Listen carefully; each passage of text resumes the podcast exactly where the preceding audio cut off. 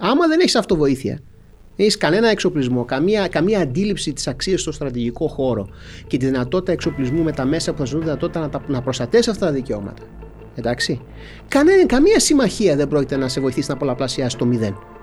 Αυτό θέλω να πω. Πρώτα πρέπει εσύ ο ίδιος να αποφασίσεις ότι πρέπει να εξοπλιστείς για να αντισταθείς και να επιβάλλεις κόστος. Δεν μπορείς να καταλάβεις την Τουρκία. Αλλά μπορείς να αυξήσεις τέτοιο κόστος στον επιτιθέμενο ώστε η επίθεση να μην γίνει. Αυτή είναι η έννοια της αποτροπής. Τα αδύναμα κράτη στην ισορροπία δυνάμεων είναι αυτά που πρέπει να έχουν πολύ ισχυρή και αξιόπιστη αποτροπή. Και έτσι λειτουργεί η αποτροπή. Δεν λειτουργεί ούτε με παρακάλια, ούτε με παραχωρήσεις, ούτε με φλιναφλήματα, ούτε με ευχολόγια. Δυστυχώς αυτό είναι το περιβάλλον στο οποίο ζούμε και αυτό το περιβάλλον το οποίο υπάρχουμε. Απέναντί μας ξεκινάει η βαρβαρότητα της Ασίας, δυστυχώς. Αυτό, είναι στην αυτό το καθεστώς υπάρχει στην κατεχόμενη Κύπρο. Μια Ισλαμίζουσα φασιστική κυβέρνηση, η οποία έχει μόνο επίφαση τη δημοκρατία. Και ο Τάγκα λέει ότι η δημοκρατία είναι ένα τραμ στο οποίο κατεβαίνεις ώστε να βρεις τον προορισμό σου. Έχει φτάσει σε αυτόν τον προορισμό πολύ καιρό πριν. Δηλαδή, τι άλλο χρειάζεται για να το καταλάβουν Τι άλλο πρέπει να γίνει για να το καταλάβουν;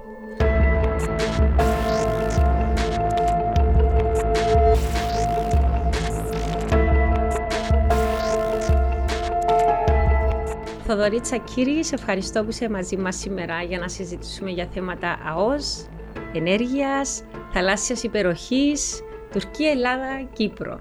Ε, και να πω ότι είσαι καλεσμένος εδώ, βεβαίως με την επιστημονική σου ιδιότητα ως αναπληρωτής καθηγητής γεωπολιτικής και ενεργειακής πολιτικής στο Πανεπιστήμιο Λευκοσίας. Ευχαριστώ πολύ, Άννα, για την πρόσκληση στο πολύ φιλόξενο αυτό βήμα. Είμαι στη διάθεσή σας. Ναι, κοίτα, νομίζω πρέπει να αρχίσω από αυτό που συζητούμε όλοι. Τι θα γίνει με το Nautical Geo; Είναι σταθμευμένο αυτή τη στιγμή στο λιμάνι, ακινητοποιημένο μάλλον η καλύτερη λέξη, πιο σωστή, στο λιμάνι της Λάρνακας. Γίνεται τώρα μια τεράστια συζήτηση τι θα συμβεί ε, με τον EastMed, γιατί η Ευρωπαϊκή Ένωση ίσως δεν έχει ε, κάνει πιο σοβαρά διαβήματα για, την, για το γεγονός ότι η Τουρκία ουσιαστικά παρενοχλεί ένα πλοίο που λειτουργεί υπό ευρωπαϊκές εντολές ουσιαστικά. Δεν ξέρω αν είναι σωστά που το λέω ε, μέσα στο. με, με τη σωστή λεπτομέρεια.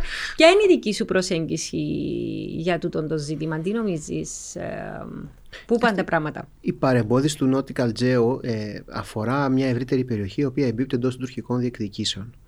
Και είναι μια πάγια τακτική την οποία η Τουρκία έχει κάνει συστηματικά σε διαφορετικά επίπεδα. Είτε προσπαθώντας.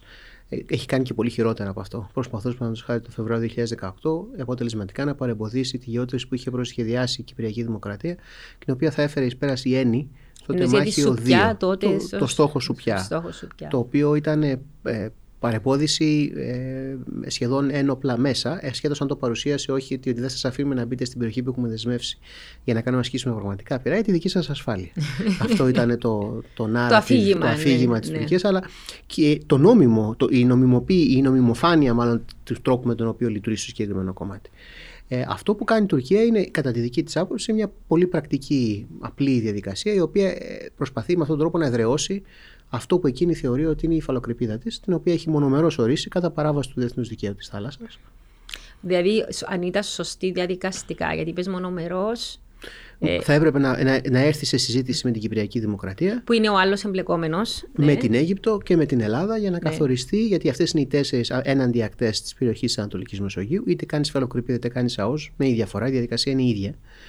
Ε, και επίσης δεν μπορείς να υπάρχει μονομερής ανακήρυξη. Γιατί είδαμε και αυτό να συζητιέται τώρα στον Κυπριακό τύπο, ότι πάνε για μονομερή ανακήρυξη ω. Ε, είναι άλλη μια παράνομη ενέργεια. Δεν, δεν υπάρχει μονομερής ανακήρυξη ω ε, μονομερή ανακήρυξη του δικαιώματος ότι έχει ΑΟΣ υπάρχει. Η οριοθέτηση όμως αυτή δεν μπορεί να είναι μονομερής όταν υπάρχουν εναντιακτέ, δηλαδή άλλα κράτη σε ημίκλειστες θάλασσες όπως είναι η Μεσόγειος.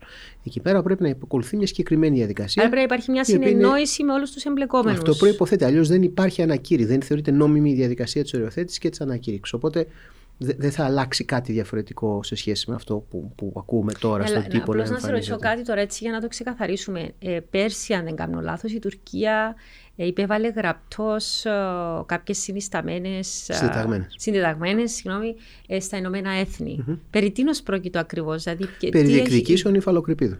Το οποίο κάνει συστηματικά και προτιμεί, προτιμά την έννοια της υφαλοκρηπίδα και όχι της ΑΟΣ. Α, μπορούμε να το εξηγήσουμε. Από το 2011 αυτή. Ναι. ναι, διότι η, σε ό,τι αφορά την Κύπρο, η πρώτη κίνηση αντίδρασης στις οριοθετήσεις ε, αποκλειστικής οικονομικής ζώνης που έχει κάνει η Κυπριακή Δημοκρατία με την Αίγυπτο το 2003, το Λίβανο το 2009, σχέτω αν δεν έχει ακόμα επικυρωθεί, το 2010 με το Ισραήλ της Τουρκίας, το 2011 να πάει να κάνει συμφωνία υφαλοκρηπίδας με τα κατεχόμενα. Γιατί, με, γιατί υφαλοκρηπίδας και όχι ΑΟΣ. Διότι πολύ απλά σε ομόσπονδα κράτη, σε ομόσπονδα κράτη ή σε κράτη ε, τα οποία θα μπορούν να καταστούν ομόσπονδα, όπως οι ΗΠΑ, οι πολιτείες της ΗΠΑ έχουν υφαλοκρηπίδα. Άρα είναι επισκοπού. Προφανώς και είναι επισκοπού.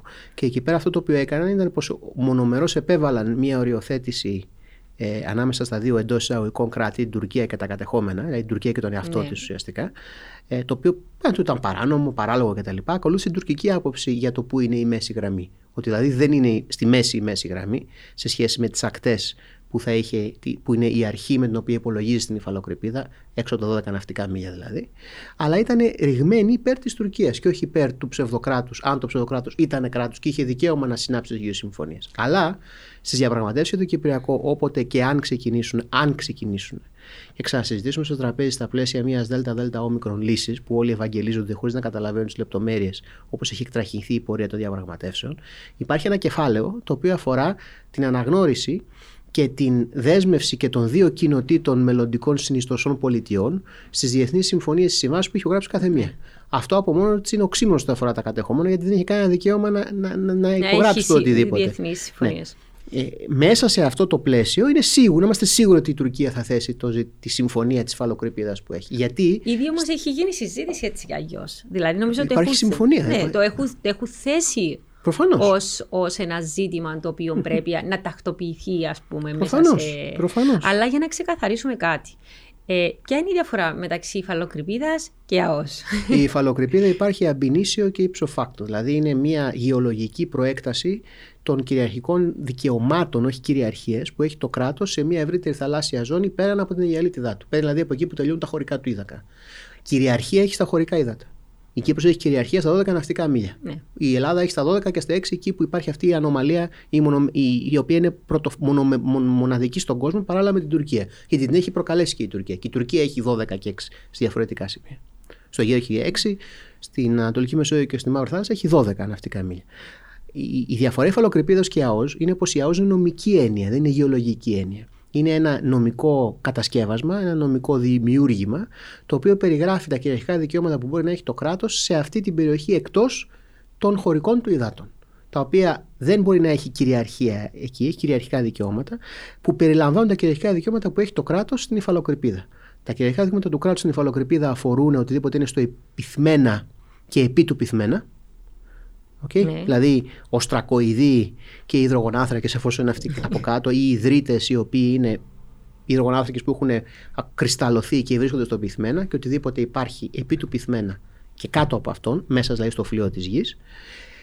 Η, η έννοια της ΑΟΣ περιλαμβάνει όλα αυτά συμπεριλαμβανομένη στη στήλης του ύδατος, δηλαδή ανάμεσα στον πυθμένα και την επιφάνεια, την επιφάνεια και ένα επίπεδο ε, στον, από την επιφάνεια έως και τον αέρα.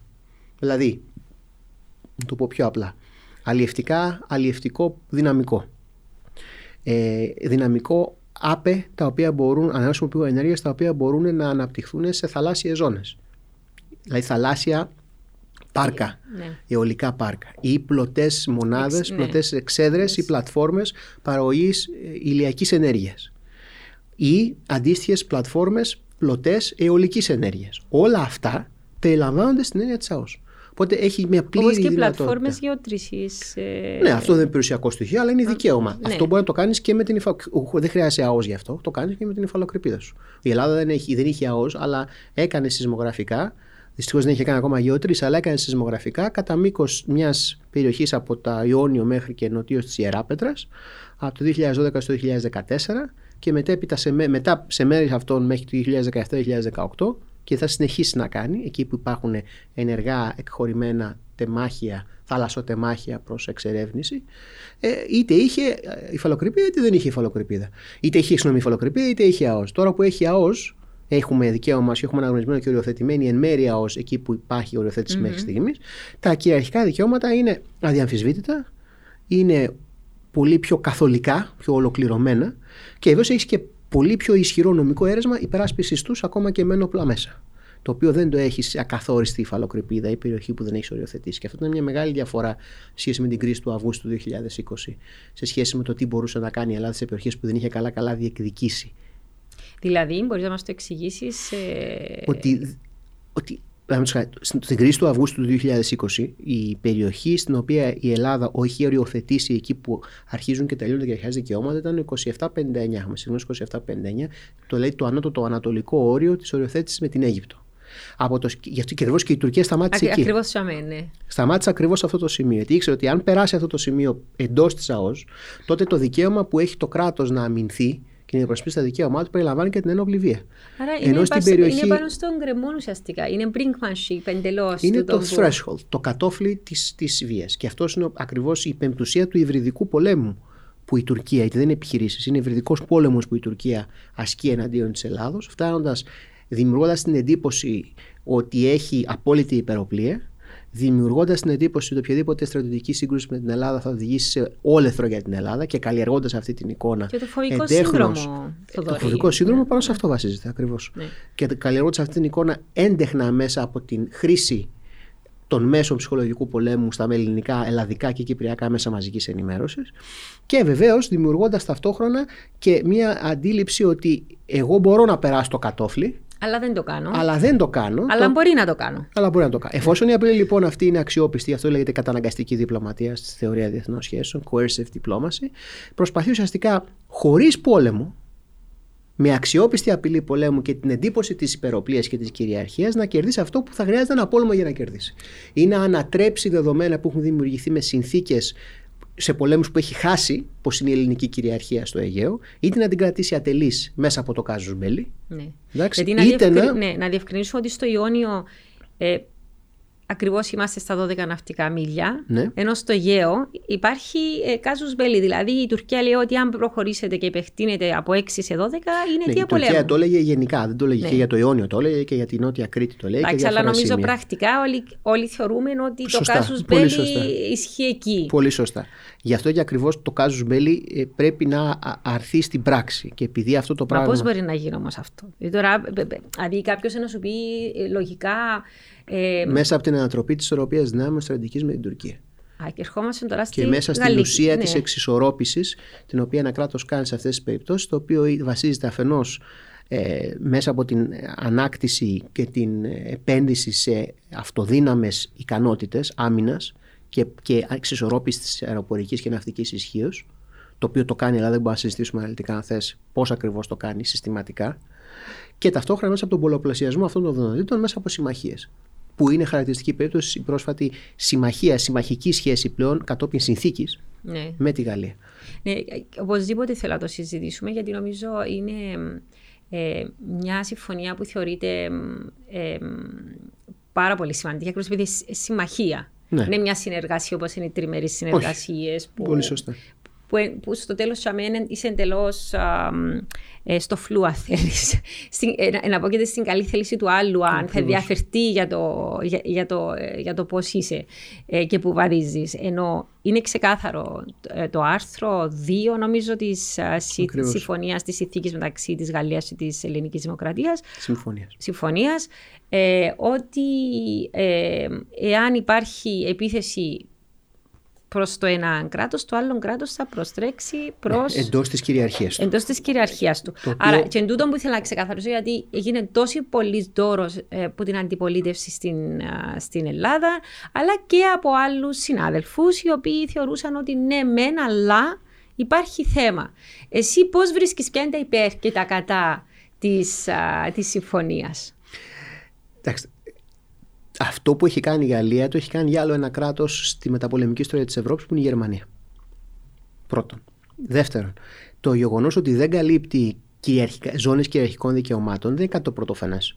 Ούτε το ΝΑΤΟ το καλύπτει, ούτε καμία άλλη διεθνής διμερής συμμαχία ή συμφωνία κάνει κάτι τέτοιο. Άρα, Διότι πρακτικά δεν μπορείς... τι σημαίνει όμως; Sorry σε διακόψα, αλλά πρέπει να, να το εξηγήσουμε. Ναι, ναι, ναι, να εξηγήσουμε τι σημαίνει όμως και ναι. τι σημαίνει και από την άλλη πλευρά.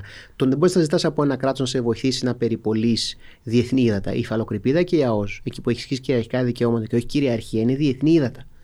Δεν είναι η μπανιέρα σου, ούτε η πισίνα σου, ούτε το ποτάμι σου, ούτε η λίμνη σου. Είναι διεθνή ύδατα. Δεν μπορείς να στρατιωτικοποιείς διεθνή ύδατα. είναι από, από, και, ή να έχεις δυνατότητα ε, να πράξεις κάτι τέτοιο. Κανένας δεν πρόκειται να, να δεχθεί να σε συνδράμει σε κάτι τέτοιο. Και αρχικά στο δικαίωμα να υπερασπίσει μόνος σου. Εντάξει. Και η συνδρομή με τη Γαλλία είναι για το μεγάλο κίνδυνο, τον οποίο η Τουρκία όμως ούτως ή άλλως ουδέποτε τολμά να περάσει, να περάσει το κατόφλι της βίας. Πώς δεν μπόρεσε και τον, τον Αύγουστο. Ούτε στον Εύρο το έπραξε. Ούτε στον Εύρο το έπραξε, ούτε, ούτε, ούτε σε καμία φάση των ελληνοτουρκικών διαφορών και του ελληνοτουρκικού ψυχρού πολέμου από το 1955 και μετά. Γιατί περί αυτού πρόκειται. Ιστορικά τα τελευταία 200 χρόνια, το 1955 και μετά βρισκόμαστε σε συνεχείς ψυχροπολεμικές κρίσεις με την Τουρκία και ο υβριδικός πόλεμος της Τουρκίας, που ασχέτως αν είναι μια σύγχρονη έννοια, στην πράξη αυτό προσπαθεί να κάνει. Να φτάνει κοντά στο κατόφλημα αξιοπιστία ότι αν το περάσει θα οδηγήσει σε συντριπτική ήττα της Ελλάδας. Εντάξει. Ε, άρα πρέπει να, να υποχωρήσεις γιατί αλλιώς θα καταστραφείς. Αυτή, αυτή ήταν η τακτική μέχρι στιγμής και αυτό είναι το, το νόημα μέχρι στιγμής και της προσπάθειας. Αλλά χωρίς, επειδή όμως η Τουρκία καταλαβαίνει ότι αυτό δεν στέκει, ακόμα και τον Αύγουστο του 2020, εάν προχωρούσαμε σε ένοπλη ρήξη αν δηλαδή η Τουρκία, παραδείγματος χάρη, πήγαινε έξω, μέσα, μέσα πέραν των έξι ναυτικών μιλίων στο Καστελόριζο, εκεί πέρα θα υπήρχε ένοπλη ρήξη. Γιατί αυτό είναι το κυριαρχικό, αυτή είναι η κυριαρχία. Παραβίζει κυριαρχία. Ήταν σαν να πάει να καταλάβει τα ίμια το να περάσει μέσα στα έξι ναυτικά μιλία. Ποια θα ήταν η διαφορά του Καστελόριζο σε σχέση με το τι έγινε στα ίμια; Καμία από νομικούς δικαίου για τη στιγμή που παραλαμβάνει. Σε πρακτικά μιλώ. Διότι στα ίμια γνωρίζουμε και δεν γνωρίζουμε σε εισαγωγικά τι έγινε. Τι νομίζεις θα ήταν διαφορετικό τούτη τη φορά; Υπήρχαν πλοία που περιμέναν οπλισμένα στα, 6, στα 7 και στα 8 ναυτικά μίλια έξω από το Καστελόριζο. Ήταν παρατεταγμένο το πολεμικό ναυτικό στο συγκεκριμένο σημείο. Και αν παραβίαζε τα 6 ναυτικά μίλια, είναι, είναι, είναι κάτι το οποίο θα ενεργοποιούσε το, το άρθρο 2 της Ελληνογαλλικής Συμφωνίας. Γιατί εκεί πέρα μιλάμε πλέον για κυριαρχία, για κυριαρχικά δικαιώματα. Το ίδιο θα γίνεται αν, κατε, αν κατεβάσει ένα ελληνικό αεροπλάνο ή αεροπλάνα στα 10 αεροναυτικά μίλια. Ε, και εκεί είναι κυριαρχία. Γιατί η κυριαρχία δεν υπάρχει μόνο στην ξηρά. Υπάρχει στην εγκελίτιδα ζώνη και στον ενάριο χώρο σου. Αυτές είναι οι περιοχές που καλύπτονται από την έννοια της κυριαρχίας. Είναι πολύ σημαντική η ρήτρα αυτή. Αφενός διότι σου αφαιρεί έναν μεγάλο κίνδυνο, δηλαδή δίνεις το νόημα στην Τουρκία ότι το κατόφλι δεν είναι εκεί που νομίζεις και ότι πλέον η Ελλάδα δεν θα είναι μόνη αν επιχειρήσεις να περάσει το κατόφλι, άρα αποδυναμώνει την απειλή. Αποδυναμώνει την αξιοπιστία της απειλής. Πρώτον. Μεγάλη, ναι. πολύ σημαντικό αλλαγή. Το δεύτερο το οποίο κάνει είναι ότι ασχέτως με το τι μέσα θα. Ποιο είναι το εξοπλιστικό πρόγραμμα, αυτό καθ' αυτό. Αυτή τη στιγμή. Αυτό είναι άλλο. Το είναι ένα άλλο, άλλο κεφάλαιο. κεφάλαιο. Το συζητήσουμε, αν θέλεις, ε, ναι. λίγο, λίγο πιο μετά. Αλλά αυτό το οποίο κάνει διπλωματικά ταυτόχρονα, επειδή η Γαλλία συμφωνεί με την Ελλάδα για το πού πρέπει να είναι τα, τα ναυτικά, τα, η γελίτιδα ζώνη της, δηλαδή στα 12 και όχι στα 6 ναυτικά μίλια. Αν η Ελλάδα επεκτείνει στα 12 ναυτικά μίλια, επεκτείνει την κυριαρχία της. Και το, το γαλλική άμυνα ισχύει εκεί που είναι η κυριαρχία. Η Γαλλία μπαίνει δηλαδή ως τρίτο μέρος στη συζήτηση που μέχρι στιγμής ήταν διμερή Ελλάδο-Τουρκία για το κάζους Μπέλη, για τα όρια της Αιγελίτιδα ζώνη, που κακώς τα συζητάμε με την Τουρκία. Και κακώ κυβερνήσεις ελληνικές προηγούμενες με τελευταία αυτή του κυρίου Παπανδρέου συζητάγανε το ζήτημα αυτό. Αυτό είναι ένα μονομερές δικαίωμα που είναι το διεθνές δίκαιο της θάλασσας. Δεν είναι κάτι που το διαπραγματεύεσαι με τον οποιοδήποτε. Είτε το ασκείς είτε δεν το ασκείς. Ε, ε, πλέον αρχίζουν τα δεδομένα να αλλάζουν και μια μελλοντική ελληνική κυβέρνηση θα έχει τη δυνατότητα και έναν επιπρόσθετο λόγο να προχωρήσει σε μια τέτοια λύση, εάν βλέπει ότι η Τουρκία εξακολουθείς να επιμένει σε αυτό το, το παράλογο και παράνομο κάζο μπέλι και δεν κάθεται να συζητήσει το οτιδήποτε στο τραπέζι. Αυτό είναι κάτι το οποίο αλλάζει πολλαπλασιαστικά και ποιοτικά τη διμερή ισορροπία. Δεν καθώς η Γαλλία μπαίνει σε αυτή τη συζήτηση εμέσως πλην σαφώς στο πλαίσιο αυτό. Και αυτό είναι κάτι το οποίο ορισμένοι δεν έχουν καταλάβει. Στην Ελλάδα, ίσως. Διαβάζοντας τη συμφωνία μόνο από την οπτική γωνία του Α, πλέον ισχύει μόνο εκεί που υπάρχει 12 ή 6. Όχι, δεν ισχύει μόνο εκεί. Ισχύει εκεί που υπάρχει νομικά κυριαρχία. Και η κυριαρχία μπορεί να επεκταθεί. Και δεν καταλαβαίνω γιατί τα κόμματα αυτά ψήφισαν ακόμα και κατά της επέκτασης αυτής της κυριαρχίας στο Ιόνιο παραδείγματος χάρη. Εντάξει, μην το, το οποίο μην το είναι από μόνο του. Είναι, από μόνο, είναι τα ίδια κόμματα, οι ίδιες πολιτικές δυνάμεις, μάλλον με συγχωρείς, οι οποίοι ασκούν τη συγκεκριμένη κριτική. Οπότε σε πολιτικό, στρατιωτικό και διπλωματικό επίπεδο, είδαμε ότι υπάρχει και αντίστοιχη δίτρα και με το Μένα Αραβικά Εμμυράτα, που δεν πρέπει να το υποτιμούμε. Τα Μένα Αραβικά Εμμυράτα έχουν την ισχύ, από τις ισχυρότερες αεροπορικές δυνάμεις στην περιοχή του κόλπου και μια αντίληψη του τουρκικού γεωπολιτικού κινδύνου πολύ συμβατή με την ελλαδική και την ελληνική, ελπίζω γενικότερα, ε, που αυτό έχει αρχίσει και μετουσιώνεται σε, σε κοινές στρατιωτικές δράσεις. Υπάρχουν ε, μόνιμες αποστολές της Εμμυρατινής Αεροπορίας, οι οποίες υπάρχει αυτή τη στιγμή στι ελληνικές πολεμικές βάσεις και καταστάσεις. Υπάρχει συνεργασία μεταξύ των δύο αεροποριών. Ε, τα Εμμυράτα έχουν F-35. τα Εμμυράτα έχουν, θα έχουν ή μπορούν να έχουν μόνιμη μεταστάθμευση στη Σούδα και σε κάποιες άλλες βάσεις. Οπότε αλλάζει το παιχνίδι. Και όλα αυτά αλλάζουν ουσιαστικά επειδή αυτά που σας περιγράφω και συζητάμε, ε, Άννα, είναι, είναι η αντίδραση της Ελλάδας στο σοκ του τουρκολιβικού μνημονίου.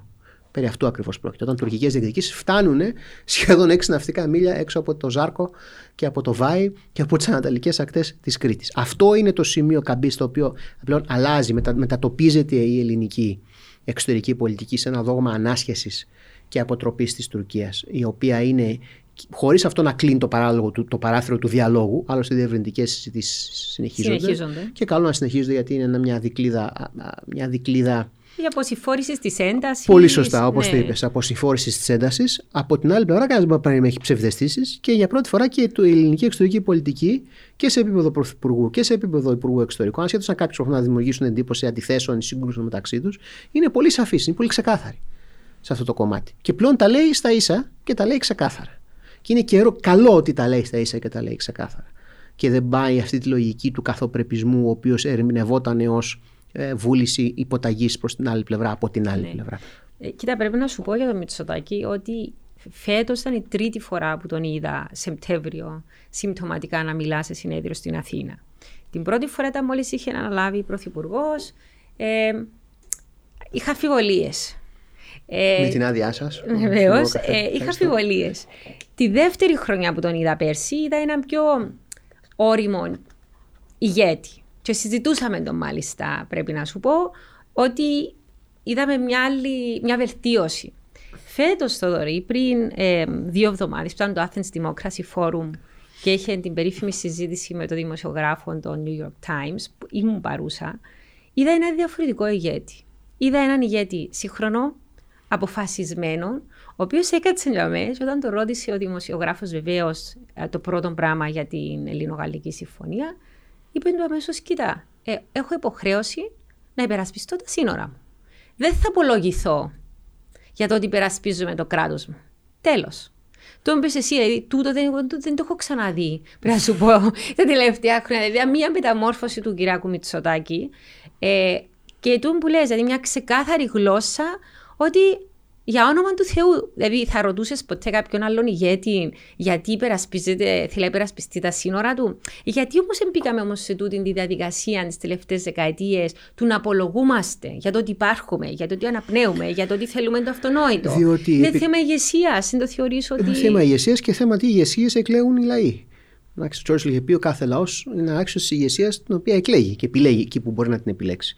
Ε, γιατί αυτά είναι τα, τα απόνερα, τα αποτελέσματα του φοβικού συνδρόμου, το οποίο πολύ σωστά εντόπισε στην αρχή της συζήτησή μας και το οποίο οδηγεί ουσιαστικά μια μορφή γεωπολιτικού μυθριδατισμού. Και αυτό ακριβώς κάνει η Τουρκία. Λίγο, λίγο, λίγο, λίγο, λίγο, λίγο, λίγο, λίγο, σε φτάνει στο μη περαιτέρα. Μα τώρα αφού φτάσαμε να μιλά για conditional κυριαρχία, δηλαδή υπό αυτό είναι δικό. Δηλαδή, ε, ότι τάχα έχετε τούτους τους νήσους υπό τούτους τους όρους, ότι δεν πρέπει να στρατικοποιηθούν, δηλαδή που μόνη τη εφεύρεντζε. Εντάξει, Εντάξει παρέθεσε ε... νομικά επιχειρήματα, υποτίθεται, στην περίφημη επιστολής στον Αυτό δεν άρει όμως την κυριαρχία, η οποία είναι αναγνωρισμένη με συνθήκες και με τη δική της υπογραφή. Εντάξει. Ε, οι νομικοί ακροβατισμοί της Τουρκίας είναι κάτι το οποίο ελάχιστοι μπορούν να παρακολουθήσουν, ω κάποιοι πρώην πρωθυπουργοί θα μπορούσαν να, να, να, να κατανοήσουν τέτοιους γεωπολιτικούς κυβισμούς και ε, ακροβατικά. Ε, Αλλά θεωρείς προσπαθεί την νομιμοφάνεια. Η νομιμοφάνεια είναι πολύ σημαντικό γιατί θέλει πάντοτε ο λύκος να φοράει κάποια προβιά. Τώρα τι χρώμα θα είναι, πόσο, πόσο, πόσο καλοραμένη θα είναι ή όχι, αυτό είναι δευτερεύον. Αλλά υπάρχει αυτή η ψευδέστηση νομιμοφάνειας, η οποία είναι, είναι ενδεικτικό, είναι η επιρροή των διπλωματών σε αυτά που κάνει ο Ερντογκάν μέσα από το στρατό και τις μυστικές του υπηρεσίες κατά βάση, οι οποίοι αποτελούν και τους δύο πυλώνες του δικού του οράματος και της λεγόμενης γαλάζιας πατρίδας, το οποίο είναι και αυτό άλλο ένα γεωπολιτικό δημιούργημα, ναι. το οποίο προσπαθεί δια της διπλωματίας του καταναγκασμού και του near threshold όπως λέγεται war να προσπαθεί να επιβάλλει. Αυτά και αυτό ουσιαστικά είναι ο ψυχολογικός εκβιασμός που προσπάθησε να επιφέρει. Εάν η Ελλάδα δεν είχε οριοθετήσει ΑΟΣ με την Αίγυπτο, με τον τρόπο που έγινε αυτό, τον Αύγουστο του 2020. Παρότι υπήρχαν πάλι αντιδράσεις. Θα, θα ήταν πολύ πολύ χειρότερα τα πράγματα. Η Τουρκία δεν θα ήξερε πού να σταματήσει. Αυτό που γίνεται με, το, με τη συμφωνία του Αυγούστου του 20 είναι η κόκκινη γραμμή πλέον οποιοδήποτε Έλληνας πρωθυπουργός δεν μπορεί να πάει πίσω από αυτήν. Είναι υποχρεωμένο να την υπερασπιστεί. Και να την υπερασπιστεί ακόμα και με ένοπλα μέσα. Γιατί αυτό αφορά κυριαρχικά δικαιώματα σαφώς αναγνωρισμένα και οριοθετημένα. Εσύ θεωρείς ότι θα προχωρούσε κάποιος με ένοπλα μέσα, Εάν η Τουρκία περνούσε το κατόφλι. Διότι για μένα το ερώτημα. Θα ήταν πολύ πιο δύσκολο για έναν πρωθυπουργό να αρνηθεί ή να, να, να, να πει όχι στις εσωτερικές πιέσεις που θα ασκούνται και από την κοινή γνώμη και από το ιστορικό της κυβέρνησή του να μην χρησιμοποιήσει ένοπλα μέσα, εάν παραβιαστεί η κυριαρχία κυριαρχικά δικαιώματα σε εντός ΑΟΣ, εντός υιοθετημένη ΑΟΣ. Mm. Και αυτό είναι ένα σενάριο το οποίο είναι μέσα στα θεωρητικά σενάρια τα οποία μπορούμε να δούμε τα επόμενα χρόνια. Εντάξει. Και εκείνη δεν μας καλύπτει η Ελληνογαλλική Συμφωνία. Η Ελληνική Συμφωνία καλύπτει κυριαρχία. Και όλες οι συμφωνίες αυτό καλύπτουν. Γιατί τα άλλα είναι διεθνή ύδατα. Αυτό όμως δεν σημαίνει πως δεν είναι σημαντική. Και δεν σημαίνει πως δεν αλλάζει ακριβώς αυτό που είπα πριν. Ότι κάνει το κατόφλι πολύ πιο δύσκολο για την Τουρκία να το περάσει και μειώνει την αξιοπιστία της εκβιαστικής πολιτικής της Τουρκίας στο πιο κρίσιμο κομμάτι. Το αν θα πάμε δηλαδή σε χρήση ένοπλης βίας ή όχι. Οπότε μειώνει και την αξιοπιστία της απειλής χρήσης ένοπλης βίας από την πλευρά της Τουρκίας. Αλλά αυτό που πραγματικά αλλάζει την ισορροπία δεν είναι αυτά τα νομικά έγγραφα, νομικά δεσμευτικά και συμμαχίε κτλ. Σημαντικά σε συμβολικό επίπεδο όμως. Και όχι και όχι μόνο συμβολικό, ναι. και ψυχολογικό. Ναι, ψυχολογικό σε perceptions, στη... μπορούμε να perceptions, perceptions δηλαδή αρχίζεις και κάνεις manage και με τις προσδοκίες και τις δικές σου, του κόσμου του δικού σου ναι. και του απέναντι. Αλλά και τι ισορροπίε δυνάμει που δημιουργεί στις εκτιμήσεις των δύο πλευρών όταν είναι σε πλαίσιο μιας κρίσης. Τι δηλαδή, κόστος εννοείς θα υπάρξει. Ακριβώς. Ναι. Επισέρχεται ένας παράγον ο οποίος δεν υπήρχε πριν. Οπότε αλλάζει. Αλλάζει το δεδομένο. Ναι, Τώρα. Ναι, ε, ε, ναι, ολοκληρώσα τι θέλω να κάνω το συνηγόρο του διαβόλου. Παρακαλώ. παρακαλώ. και θα, θα, σου πω είναι που θα σου πει κάποιος: OK, κάτσετε τώρα, Θοδωρή και Άννα, και μιλάτε για εξοπλισμούς, για ανατροπή του ισοζυγίου δυνάμεων, για Εμμυράτα, για Γαλλία. Ναι, το εξηγήσουμε ε, όμως αυτό. Τι ναι. Ε, όμως η Τουρκία προβάλλει συνεχώς το επιχείρημα ότι είναι περικυκλωμένη το λεγόμενο encirclement που mm-hmm. προβάλλει, προβάλλει και η Γερμανία, θυμάσαι, στον ναι, πρώτο και παγκόσμιο. Η Σοβιετική Ένωση από το 1945 ναι, και μετά. Ναι, στον πρώτο παγκόσμιο πόλεμο ακριβώς για να μπει στη διαδικασία του πολέμου, ότι είναι οι πάντες εναντίον μου, καταδιώκουμε. Εγώ πρέπει να υπερασπιστώ εαυτόν. Και να την Ελλάδα κάνει συνέχεια εχθρικά βήματα, ανεβάζει το, το σπιράλ ε, της έντασης, της δράσης, της αντίδρασης. Άρα, τι έχετε να κερδίσετε κύριοι στην Ελλάδα ή στην Κύπρο, εάν μιλάτε για εξοπλισμούς, αν μιλάτε για ναυτικό, αν μιλάτε για Iron Dome, τώρα βάλω το επειδή συζητήθηκε, ε, ναι. εμπροκαλείτε μια παραπάνω αντίδραση την οποία μετά θα μπορείτε να ελέγξετε; Διότι να σου το πούν τούτον, τι έχεις να κερδίσεις που τούτον το σπιράλ δράσης αντίδρασης Ελλάδα-Τουρκία, ένα παιχνίδι ναι, ναι. έτσι; Τι έχω να κερδίσω, έχω να κερδίσω την υπεράσπιση, την, την ασφάλεια τη περίπτωση που η Τουρκία φτάσει στο μη περαιτέρω, δεν χρησιμοποιήσουν εναντίον της πραγματική ισχύ και όχι τα φλιναφλήματα των επιχειρημάτων τα οποία ακούσαμε. Η τουρκική επιθετικότητα δεν αντιμετωπίζεται με, ε, με τέτοιου είδους επιχειρήματα. Αυτά είναι μια πολύ ωραία λογικοφανή επιχείρημα για ένα debate room στην πραγματική realpolitik σκηνή της Ανατολικής Μεσογείου συστήματος, στον οποίο ζούμε και υπάρχουμε, με πολύ ωραία επιχείρηματα ακούς στις Βρυξέλλες, στο Λουξεμβούργο, στη Χάγη. Είναι πολύ ωραίο, πολύ, πολύ λογικό, πολύ λογικό, πολύ λογικοφανέ μάλλον. Επί του πεδίου της Ανατολικής Μεσογείου, που τα πράγματα είναι εντελώς διαφορετικά, όταν είσαι απέναντι σου μια αναθεωρητική δύναμη, η οποία αυτή θέλει να αλλάξει διεθνείς συνθήκες και συμβάσεις για να επιβάλλει αυτό που εκείνη θεωρεί μονομερός ότι, ότι δικαιούται. Και έχουμε δει τι σημαίνει αυτό το 1955 και μετά, για να μην πάμε στις προηγούμενους κύκλους της Τουρκική Αντιπαράθεσης. Το 1955 και μετά. Και πώς η Τουρκία θεωρεί τις συνθήκες και πόσο τις σέβεται στην πράξη. Το να αντιμετωπίσεις αυτό αυτή την ανεθωρητική, ιμπεριαλιστική, φασίζουσα Ισλαμοεθνικιστική δύναμη που είναι το καθεστώς Ερτογκάν αυτή τη στιγμή, δεν θέλεις αντίγραφα των δηλώσεων που μόλις ε, ανέφερες και την αντίληψη που μόλις ανέφερες. Χρειάζεσαι σκληρή ισχύ. Και χρειάζεσαι σκληρή ισχύ η οποία θα σε προστατεύσει και ζω τη δυνατότητα να κρατήσεις τα δικαιώματά σου. Δεν μπαίνουμε σε μια κούρσα εξοπλισμών, γιατί δεν χρειάζεται να πάμε σε μια κούρσα εξοπλισμών. Η Τουρκία μπορεί να είναι 75% αυτάρξη αυτά που παράγει, αλλά αυτά που παράγει είναι ποιοτικά κατώτερα από αυτά τα οποία εισάγει η Ελλάδα και μπορεί να αναπτύξει η Ελλάδα. Και θα είναι ποιοτικά κατώτερα για μια σειρά από διάφορους λόγους ουσιαστικά βασίζεται σε, σε πακιστανικές ε, εκδοχές κινέζικης τεχνολογίας την οποία προσπαθεί να τη χρησιμοποιήσει για να δημιουργήσει σε διάφορα σημεία ε, συνθήκες αντιπρόσβασης στις ελληνικές ένοπλες δυνάμεις και στα, από, το, από την Μητροπολιτικό κορμό της χώρας στα νησιά και στην όλη περιοχή της Ανατολικής Μεσογείου. Αυτό είναι κάτι το οποίο ανατρέπεται, αυτό είναι κάτι το οποίο χάνεται. Η ελληνική ισορροπία δυνάμεων για πρώτη φορά μεταπολεμικά αλλάζει και αλλάζει σε τέτοιο σημείο τόσο σύντομα και τόσο δραστικά Ω απόρριο όχι μόνο των εξοπλισμών που κάνει η Ελλάδα και των συμμαχιών που πολλαπλασιάζουν την αποτρεπτική ισχύ αυτών των εξοπλισμών, αλλά λόγω και της κατάστασης στην οποία επικρατεί στο ιστορικό της Τουρκίας. Αυτή τη στιγμή η Τουρκία είναι υπό εμπάργκο. Δεν μπορεί να αγοράσει ανταλλακτικά για τα F-16 της. Έχει πολύ σοβαρό πρόβλημα λόγω των σχέσεων με την ΗΠΑ. Το μόνο, μόνη αγορά που της είναι ανοιχτή είναι περισσότερο ρωσικό αμυντικό υλικό, το οποίο το μόνο που θα οδηγήσει είναι νέος κύκλος αντιπαράθεσης και στι ΗΠΑ και νέες κυρώσεις. Ο Ερντογκάν, όταν διάλεξε τους S400 σε σχέση με τα F35 και να είναι καλά ο άνθρωπος που το έκανε, πραγματικά. Δεν ξέρω ποιος τον φώτισε να το κάνει. Ήταν πολύ πεφωτισμένη η απόφαση. Τελικά μπορεί ο Θεός να είναι Έλληνας. Ή ο απομηχανής Θεός και αυτός Έλληνας.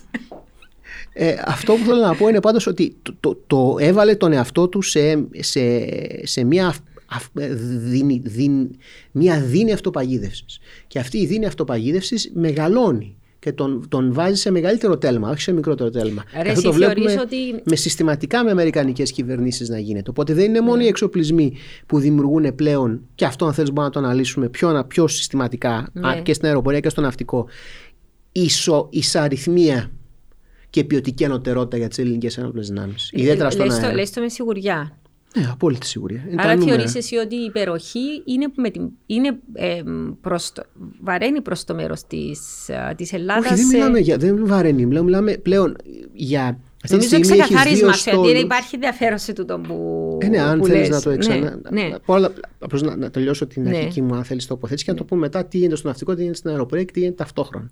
Ε, αυτή η μετατόπιση της ισχύω είναι τόσο σημαντική και τόσο ουσιαστική, όπου η Τουρκία πλέον δεν, και η ελληνική κοινή γνώμη καταλαβαίνει, και αυτό είναι το μήνυμα που θέλει να περάσει και η κυβέρνηση δηλαδή, ότι δεν μπορεί να συνεχίσει να παίζει το παιχνίδι του εκβιασμού εναντίον της Ελλάδος. Και ότι η ισορροπία αυτή αλλάζει. Και αλλάζει πολύ γρήγορα. Αλλά δεν αλλάζει από τη μια μέρα στην άλλη. Και αυτό είναι ένα άλλο που πρέπει να εντοπίσουμε. Δηλαδή δεν είναι κάτι το οποίο παίρνεις από το ράφι και το βάζεις και το χρησιμοποιείς και τελείωσε. Δεν είναι κομπιούτερ. Θέλει χρόνο και θέλει χρόνο για να μπορέσεις να το, να το μάθεις το οπλικό σύστημα, να το εντάξεις στην υφιστάμενη δομή, να δεις την πράξη τι μπορεί να κάνει, μπορεί να το αξιοποιήσει στο μέγιστο δυνατό βαθμό. Αλλά αυτό που γίνεται δεν έχει ξαναγίνει ποτέ στη μεταπολεμική μας ιστορία. Ταυτόχρονα, ούτε μετά τα ίμια δεν έγιναν τέτοια εξοπλισμοί.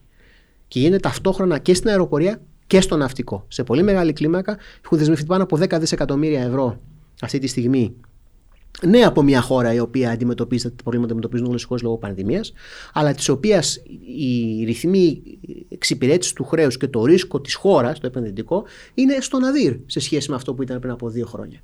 Οπότε έχει τη δυνατότητα να σηκώσει να το κάνει και αυτό δεν είναι μέσω δανείων, είναι μέσω του τακτικού προπολογισμού.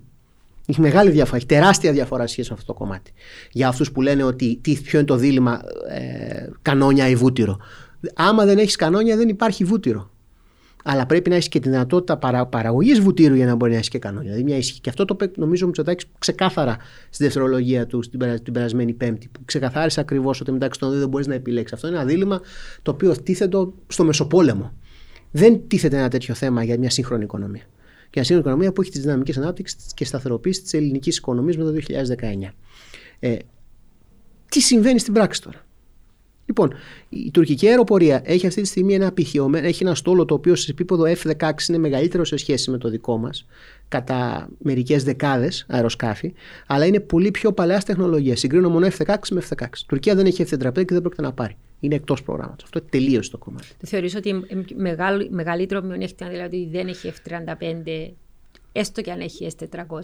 Ναι, Μεγαλύτερο, πλεονέκτημα, μεγαλύτερο μειονέκτημα. Τα F-35 είναι μη ορατά. Μπορεί να διαπεράσουν οποιαδήποτε σύστημα αεράμινα υπάρχει. Το S-400 είναι ένα πολύ καλό σύστημα αεράμινα. Αλλά υπάρχουν και άλλα πολύ καλά συστήματα αεράμινα και αυτά που έχει η Ελλάδα, Και πλέον με αυτό που γίνεται, ότι παίρνεις τα συστήματα αεράμινα και τα βάζεις πάνω στη φραγάτα και τα πας όπου θες ή και στην πυραυλά κάτω ακόμα. Επειδή έρχονται οι COVID. Αυτό είναι το τρίτο κομμάτι των εξοπλισμών, το οποίο ακόμα δεν έχει αποκρισταλωθεί δημόσια τι ακριβώς θα είναι. Αλλά ε, μιλάμε για, και αυτό για κάτι πολύ διαφορετικό. Πλέον δεν μιλάμε για νέα πλοία, για νέες εργασίες, για νέο στόλο. Ολόκληρος η δομή του στόλου αλλάζει. Και αυτό είναι κάτι το οποίο στο πολεμικό ναυτικό συζητάται μια δεκαετία.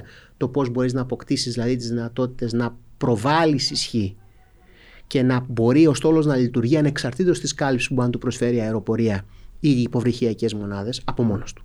Αυτό είναι που κάνουν οι Μπελαρά και αυτό είναι που συμπληρώνουν ως δύναμη πυρός οι Gowind, οι οποίες θα έρθουν μέσα μέχρι το τέλος του έτους. Πιστεύω αυτό που, που καθυστερούν διαπραγματεύσεις αφορά κατά πόσο ένα μέρος αυτών μπορεί να κατασκευαστεί σε ελληνικά ναυπηγεία, τα οποία ήταν σε τραγική κατάσταση. Ναι. Να καταλάβετε τα προγράμματα των, των, των, τορπιλακάτων τύπου Ρουσάν που βασίζονται ουσιαστικά σε συστήματα οπλικά τα οποία θα έχουν πάνω και η Govit και η Μπελαρά, που είναι κυρίως ο MM40, ο Exocet, ο αντιπλοϊκός Exocet ε, της τρίτης γενιάς, ε, είναι ε, σε εξέλιξη 20 χρόνια.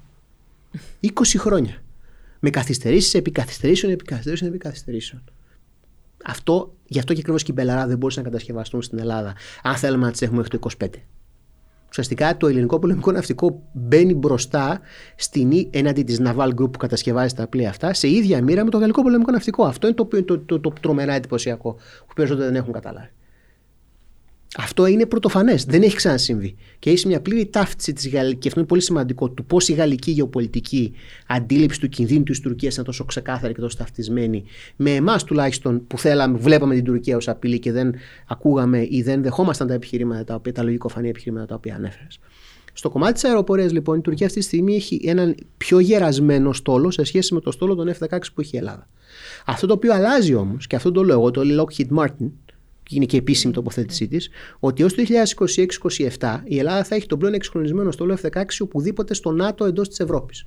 Πολύ ανώτερο της Τουρκίας. Ενώ ο Lockheed Martin δεν πουλά τίποτα τώρα στους Τούρκους. Όχι, εντάξει, έχει το στόλο της και βασικά, αλλά δεν μπορεί, δεν μπορεί να. Δεν έχουν, θα έχουν πρόβλημα σε λίγο με τα ανταλλακτικά τους. Αυτοί οι Τούρκοι κάνανε μαζικές παραγγελίες ανταλλακτικών η F-16 το 16, το 17 και το 18 και λίγο πριν το 19, σε αναμονή του ενδεχομένου του εμπάρκου που τελικά τους το επέβαλε ο κύριος Τραμπ φεύγοντας.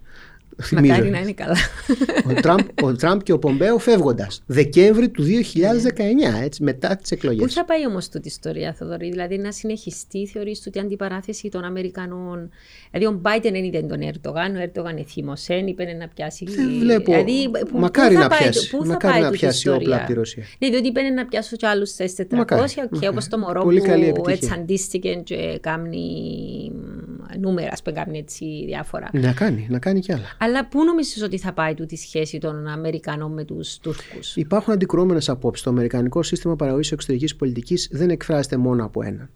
Το πιο, πιο φιλοτουρκικό κομμάτι από όλο αυτό το σύστημα είναι το Υπουργείο Εξωτερικών. Αυτό το γνωρίζουμε. Και το λιγότερο πλέον είναι οι μυστικές υπηρεσίες ως ένα βαθμό της Αμερικής και το Αμερικανικό Πεντάγωνο, ειδικαίω εκείνοι οι Αμερικανοί στρατιωτικοί που ζουν την Τουρκία στο πεδίο, δηλαδή το Central Command, που βλέπουν τι κάνει στη Συρία, τι έκανε στο Ιράκ, τι κάνει στην ευρύτερη περιοχή, πώς συμπεριφέρεται σε όλο το χώρο της Μέσης Ανατολής ως αναθεωρητική ναι, ηγεμονική ναι, δύναμη. Ναι, ήταν και πρωτοφανέ ότι από ό,τι φαίνεται το intelligence του ΝΑΤΟ δεν ήθελαν να καταλήγει στην Τουρκία σε θέματα ISIS. Αν θυμάσαι τότε, γίνεται μια συζήτηση ότι υπήρχε θέμα αξιοπιστίας. Δεν σκέφτεται άλλος να σύμμαχος σου και να σκέφτεσαι ότι κάποιες mm. πληροφορίες δεν πρέπει να φτάσουν κοντά του γιατί δεν ξέρεις τι θα συμβεί. Δηλαδή, μιλούμε για πράγματα. Μα, η Τουρκία έχει δώσει θέσεις Αμερικανικών δυνάμεων σε τζιχαντιστές. Δημόσια τις έχει, τις έχει ανακοινώσει στο βόρειο, στο βόρειο, στη Βόρεια Συρία. Είχε ανακοινώσει χάρτες με την τοποθεσία γαλλικών και αμερικανικών ενόπλων δυνάμεων Στους τζιχαντιστές του ISIS στη Συρία 2019. Έχει τεινάξει στον αέρα ε, Ισραηλινά δίκτυα μυστικών, μυστικών πληροφοριών, μυστικών πρακτόρων, human intelligence στο Ιράν. Τους οποίους πιάσαν και τους εκτελέσαν. Αυτά είναι, δημόσια, είναι στη δημόσια σφαίρα. Λοιπόν, βάρδισε περιμετρικά το στρατόπεδο των, των Green Berets που ήταν στη Συρία που τους το έκαμε. Και ήταν μέσα ναι, στο στρατόπεδο και μπορούσαν να. Δηλαδή, σκέφτονται τι πράγμα να συμβαίνει. Δηλαδή, ναι, και όμως είναι η Τουρκία όμως. Δηλαδή, ο άλλος είναι να σου πει. Ναι, κάνει τα τούτα όλα που λέτε, αλλά τι είναι οι συνέπειες, ποιες είναι οι συνέπειες; Οι συνέπειες είναι η απώλεια των F-35. Οι συνέπειες είναι το εμπάργκο που ακολούθησε την επιλογή των S-400. Οι συνέπειες είναι η περιφερειακή η, απομόνωση η οποία υπάρχει, καθώς κανένας γείτονά της δεν τη βλέπει, με την εξαίρεση ε, ενδεχομένως μέρους της Λιβύης, ε, μέρος της κατεχόμενης εκ των πραγμάτων mm. Κύπρου και των δορυφορικών, ε. δορυφορικών ε, εννοώ για τις όμορες περιοχές, των δορυφορικών ναι, ναι. προς τα σύνορά της περιοχών, με την εξαίρεση ενδεχομένως του Αζερβαϊτζάν και του Κατάρ. Δεν υπάρχει ναι. κάποιος άλλος. Και του, του μισοτμήματο της Λιβύη. Εντάξει, το Πακιστάν που δράμε Το Πακιστάν άλλους... τους δίνει τεχνολογία. Ναι. Τους δίνει τεχνολογία, τους δίνει και πιλότους, τους δίνει τεχνολογία κτλ.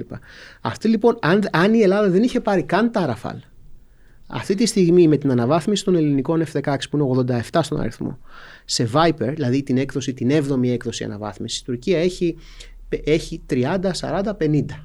Η Ελλάδα και αυτή τη στιγμή έχει πάλι ποιοτικό πλεονέκτημα. Έχει μπλοκ 62, μπλοκ 60, μπλοκ 62 και 62 plus, τα οποία είναι ανώτερα των μπλοκ 50, που είναι οι μορφές, μην πω τεχνική λεπτομέρεια, είναι οι μορφές αναβάθμισης των δυνατοτήτων των F-16, που είναι ακριβώς το ίδιο οπλικό σύστημα. Η πλατφόρμα αλλάζει, τι όπλισμό μπορεί να φέρει, η ακρίβεια, τα συστήματα αντιπροστασίας και διάφορα άλλα στοιχεία, όπως και η αυτονομία. όσο πιο πολύ ανεβαίνεις. Ναι. Το, το Viper, το, το, το, το, το, η έκδοση Viper, δηλαδή τα μπλοκ 70-72 των ελληνικών ελπιδονδυνάμων που είναι σε φάση αναβάθμιση, ανανέωση αυτή τη στιγμή και ήδη οι πρώτες μήνε μέχρι το 21, 22, 23 θα έχουν ολοκληρωθεί. Γιατί είναι 80, περίπου 87 τον αριθμό, κάθε μία μοίρα είναι περίπου από 18 24 αεροπλάνα. Ήδη το πρω, η πρώτη μοίρα δεν έχει ολοκληρωθεί ακόμα, αλλά τρέχει το πρόγραμμα γρήγορα. Αυτά είναι ουσιαστικά μπορούν να, να φέρουν τον οπλισμό ενός F-35 χωρίς να έχουν τη δυνατότητα stealth, δηλαδή τη δυνατότητα να, να μην έχουν Αόρατα ίχνο στα στο ραντάρ, ραντάρ, να είναι ναι. αόρατα στα ραντάρ. Ε, Και δεν έχουν βεβαίως και τι- το βαθμό όμως αυτονομίας που έχει ένα F-35, δηλαδή το πόσο μακριά μπορεί να πάει σε σχέση με την ανάγκη ανεφοδιασμού τον οποίο μπορεί να έχει. Αυτό το όπλο, όπλο προς όπλο, η Τουρκία δεν μπορούσε να το ισοσταθμίσει. Δεν μπορεί να το ισοσταθμίσει ούτε αυτή τη στιγμή. Από μόνο του αυτό θα άλλαζε την ποιοτική ισορροπία δυνάμεων υπέρ της χώρας. Γιατί η Ελλάδα ούτως ή άλλως είχε πάντοτε από τη δεκαετία του 80 και πιο πριν από τον Καραμαλή. Καραμαλή, Ζεσκάρντεστα και μετά από τον Ανδρέα Παπανδρέου Φρασουά Μιτερά. Και αντίστοιχη πολύ μεγάλη παραγγελία πήγαινε τώρα μεταξύ Μητσοτάκη και Μακρόν. Α, Για να δω το ιστορικό τα ιστορικά προηγούμενα αυτής της σχέσης. Περίφημη αγορά του αιώνα με τα μοιράζ, μοιράζ 2000-2005. Τώρα έχουμε αγορά του αιώνα ταυτόχρονα και στην αεροπορία και στο ναυτικό. Αυτό θέλω να, κατα... να, να, να περάσω ως νόμιμο. Είναι, δεν είναι το ίδιο πράγμα, δεν είναι άλλο ένα εξοπλιστικό πρόγραμμα. Είναι αλλαγή παιχνιδιού στις δυνατότητες τις οποίες μπορεί να έχει. Τα Ραφάλ είναι πολύ πιο ισχυρά σε σχέση με τα μοιράζ. Έχουν οπλισμό τα οποία μπορούν να φέρουν διπλάσιο οπλισμό σε σχέση με τα μοιράζ. Ε, είναι ταυτόχρονα και βομβαρδιστικά και καταδιοκτικά και έχουν μια ακτίνα δράση το οποίο μπορεί ανενόχλητο να λειτουργούν πάνω στην Ανατολική Μεσόγειο και να καλύψουν την Κύπρο σε κάθε, περι- σε κάθε περίπτωση και σε κάθε επεισόδιο. Κάτι το οποίο τα F-16 Δεν δεν, θα είμαστε μπορούσαν να μακρά, κάνουν. δεν θα, δεν θα είμαστε μακριά αυτή τη φορά. Όχι. Όχι. Τα μέσα που αποκτά τώρα η Ελλάδα καθιστούν το δόγμα Κύπρος κοίται μακράν το πετάει στο χρονοτούλαπο, στο επιχειρησιακό χρονοτούλαπο της ιστορίας. Να, άρα φτάνουμε τώρα στην έννοια του ενιαίου αμυντικού χώρου. Ναι. Πώ το βλέπεις να μπορεί να εξελιχθεί, διότι λογικά, αν το σκεφτείς εντελώς λογικά, ε, κοινή απειλή, κοινός γεωγραφικός χώρος, άρα θεωρείς ότι θα μπορούσε να υπάρχει ένα ενιαίο αμυντικό δόγμα ε, σε εξέλιξη, ως μια λογική, αν θέλεις, ε, ε, προφύλαξης στο τι έχεις να αντιμετωπίσεις. Η Ελλάδα είχε την υποχρέωση να το κάνει αυτό νομικά, γιατί είναι εγκύτρια δύναμη. Υπάρχει Εντάξει, το τούτο- κάζους το, μπε- το, νομικά, εντάξει. Υπάρχει το. Ε, το, το ηθικά, εντάξει. Όχι, πρακτικά. νομικά. νομικά. Ναι, νομικά. αυτονόητο τον που Η λες. Ελδίκη είναι εδώ για να εφαρμόσει το πρακτικό κομμάτι του νομικού. Πέραν του ψυχολογικού μεταξύ των δύο λαών. Μιλάω για νομ- νομικά και, και, και οικονομικά. Υπάρχει το κάζου Μπέλ του Ανδρέου Παπανδρέου 1985. Που η οποιαδήποτε περαιτέρω προέκταση του κατοχικών δυνάμεων τόσο ελευθέρων κυπριακών εδαφών αποτελεί κάζου Μπέλ για την Ελλάδα. 1985, Ανδρέας Παπανδρέου. Ξεκάθαρο και αυτό. Κανένας δεν βγήκε να το διαψεύσει. Το ενιαίο αμυντικό δόγμα φτιάχτηκε και φτιάχτηκε με, στο πλαίσιο του, χι- των αρχών της δεκαετίας του 90 με μια χώρα εκτός Ευρωπαϊκής Ένωσης κιόλας. Εντάξει, και εκτός Ευρωζώνης. Ε, με εντελώς διαφορετικό γεωπολιτικό περιβάλλον, με την Τουρκία σε πολύ πιο ισχυρή συμμαχική θέση με τη Δύση. Εντάξει, σε ένα πλαίσιο το οποίο θα μπορούσε να καλύψει αυτό το κενό και να εφαρμόσει ένα δόγμα εκτεταμένης αποτροπής. Όπως ακριβώς είχαν εφαρμόσει, ακόμα και σε ένα περιβάλλον που δεν έχει περοπλία, μπορείς να επιβάλλεις τέτοια ζημία στον αντίπολο του ώστε να μην προχωρήσει να επιχειρήσει να επιτεθεί πρώτος. Αυτή είναι η λογική της εκτεταμένης αποτροπής. Είναι ό,τι έκανε η Αμερική για τη Δυτική Ευρώπη κατά τη διάρκεια του ψυχρού πολέμου. Αυτό το δόγμα καταπολεμήθηκε πολιτικά για τις δύο πλευρές και κατέληξε όπως κατέληξε. Δυστυχώς. Πρέπει όμως να, Βασιζό- να, να να ολοκληρώσει. τούτη... Προφ... Ένα λεπτό. Αυτό βασιζόταν όμως ότι και η τεχνολογία της εποχής έλεγε ότι για να το εφαρμόσεις θα πρέπει να έχεις μια μορφή και εκείνου δόγματος και εκείνων ασκήσεων που τις έχουμε ακόμα και τώρα και εκείνων επιχειρησιακών κωδίκων που τους έχουμε. Γιατί όλοι οι αξιωματικοί της Εθνικής Ουράς, ελληνικές στρατιωτικές σχολές ακολουθούν, τελειώνουν. Εντάξει.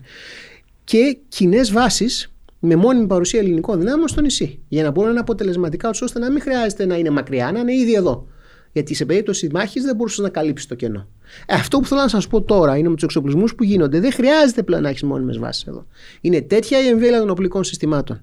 Και τέτοια η δύναμη πυρός και αυτοπροστασίας που αυτά τα συστήματα έχουν και στον αέρα και στη θάλασσα, είτε είναι η Μπελαρά, είτε είναι η Gowind είτε είναι ένα, μια μονάδα ναυτικής δύναμης που θα έχει μία Μπελαρά. Η Μπελαρά είναι, είναι πλοίο διοίκησης, όπως λέγεται. Γύρω από αυτήν χτίζεις μια ολόκληρη δύναμη πυρός, η δύναμη δράσης, η οποία μπορεί να κινείται στην Ανατολική Μεσόγειο με μεγάλο βαθμό αυτονομίας.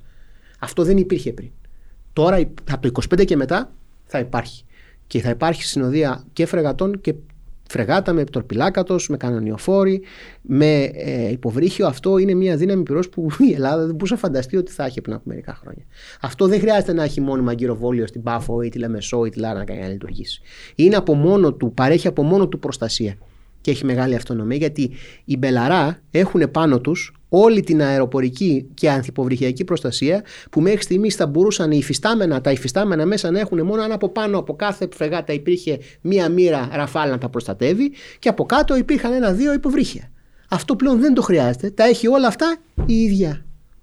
Αυτή είναι η διαφορά. Το ενιαίο αμυντικό δόγμα δεν χρειάζεται επιχειρησιακά μόνιμες ελληνικές βάσεις εδώ για να λειτουργήσει. Τις έχουμε στον αέρα με τα ραφάλ και τις έχουμε στη θάλασσα με τις βελαρά. Και την αναβάθμιση και την, ισχυρή, την πολύ ισχυρή παρουσία του στόλου των, των ελληνικών υποβρυχίων που λειτουργούν υδρογόνο, τα οποία καθιστούν εξαιρετικά ισχυρή δύναμη αποτροπής από μόνα τους. Αυτό είναι κάτι το οποίο δεν υπήρχε πριν. Αυτό που χρειάζεται να υπάρξει είναι πολιτική συναλληλία και συναντήληψη. Αυτό είναι άλλο θέμα. Είναι θέμα κυβερνήσεων. Εγώ σου περιγράφω ότι γίνεται στο αμυντικό κομμάτι, στα μέσα που είναι διατίθεντα σε ένα τραπέζι όπου παίζουμε διάφορα σενάρια γεωπολιτικής αντιπαράθεσης που μπορεί να οδηγήσουν σε κλιμάκωση. Αυτό είναι εντελώς διαφορετικό. Αυτό είναι εντελώς διαφορετικό το οποίο συμβαίνει. Αυτό είναι το οποίο αλλάζει.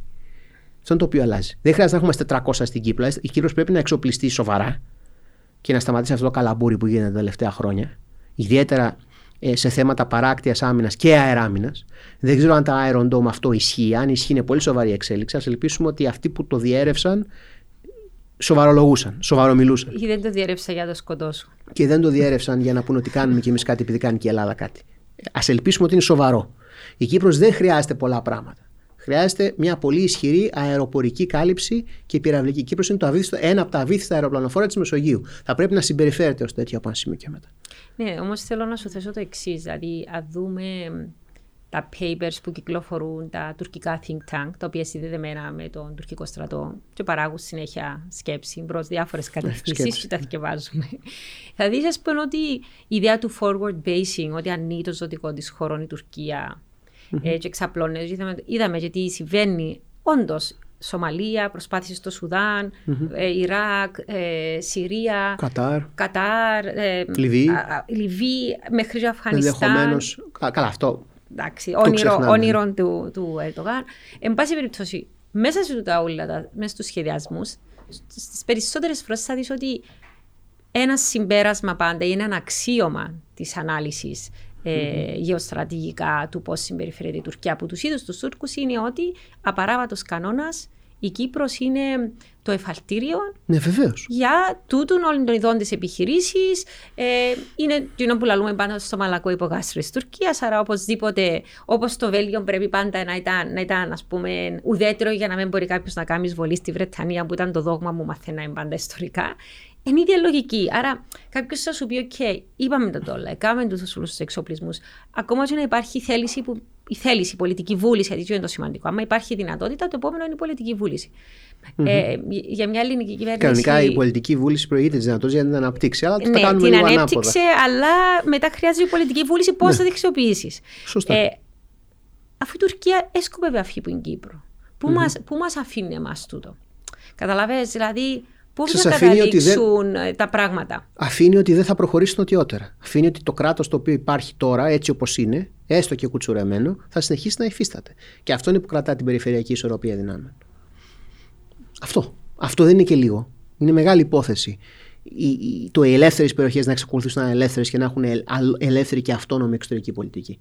Και μπορούν να χτίσουν και αυτόνομη αμυντική πολιτική. Όπως ακριβώς κάνουν άλλα κράτη που έχουν αντίστοιχα προβλήματα. Από την άποψη αυτή, η Ταϊβάν θα έπρεπε να έχει ενωθεί με την Κίνα με κινέζικους όρους από τη στιγμή που υπήρχε. Δεν θα είχε δυνατότητα να, να διαφορετική. Και μην ξεχνάμε ότι η Κύπρος είναι μέρος της Ευρωπαϊκής Ένωσης. Όχι της Ευρωπαϊκής, του πυρήνα της Ευρωπαϊκής Ολοκλήρωσης. Είναι ζώνη του ευρώ. Είναι ζώνη της Ευρωζώνης. Άρα πώς μας βοηθάει εμάς τούτο; Ποιο, τη ζώνη της Ευρωζώνης; Ναι.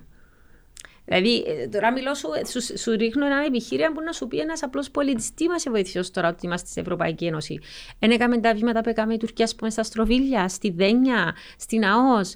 Ε, ε, ε, ναι, η Ευρωπαϊκή Ένωση δεν σου πει ποτέ θα σε προστατεύσει από αυτό. Η Ευρωπαϊκή Ένωση σου δίνει τη δυνατότητα και τα μέσα να αναπτύξεις ικανότητες και συμμαχίες οι οποίες θα σου δώσουν στα, στα, στα, στα, δεδομένα και στα πλαίσια της Κύπρου και των δυνατοτήτων του νησιού μια δυνατότητα αυξημένης αντίστασης, ενισχύοντας τις δυνατότητες αυτοβοήθειας που έχει ένα κράτος, το οποίο πολλαπλασιάζει σε σχέση με τις συμμαχίες της. Άμα δεν έχεις αυτοβοήθεια, δεν έχεις κανένα εξοπλισμό, καμία, καμία αντίληψη της αξίας στο στρατηγικό χώρο και τη δυνατότητα εξοπλισμού με τα μέσα που θα σου δίνουν δυνατότητα να, να προστατεύσεις αυτά τα δικαιώματα.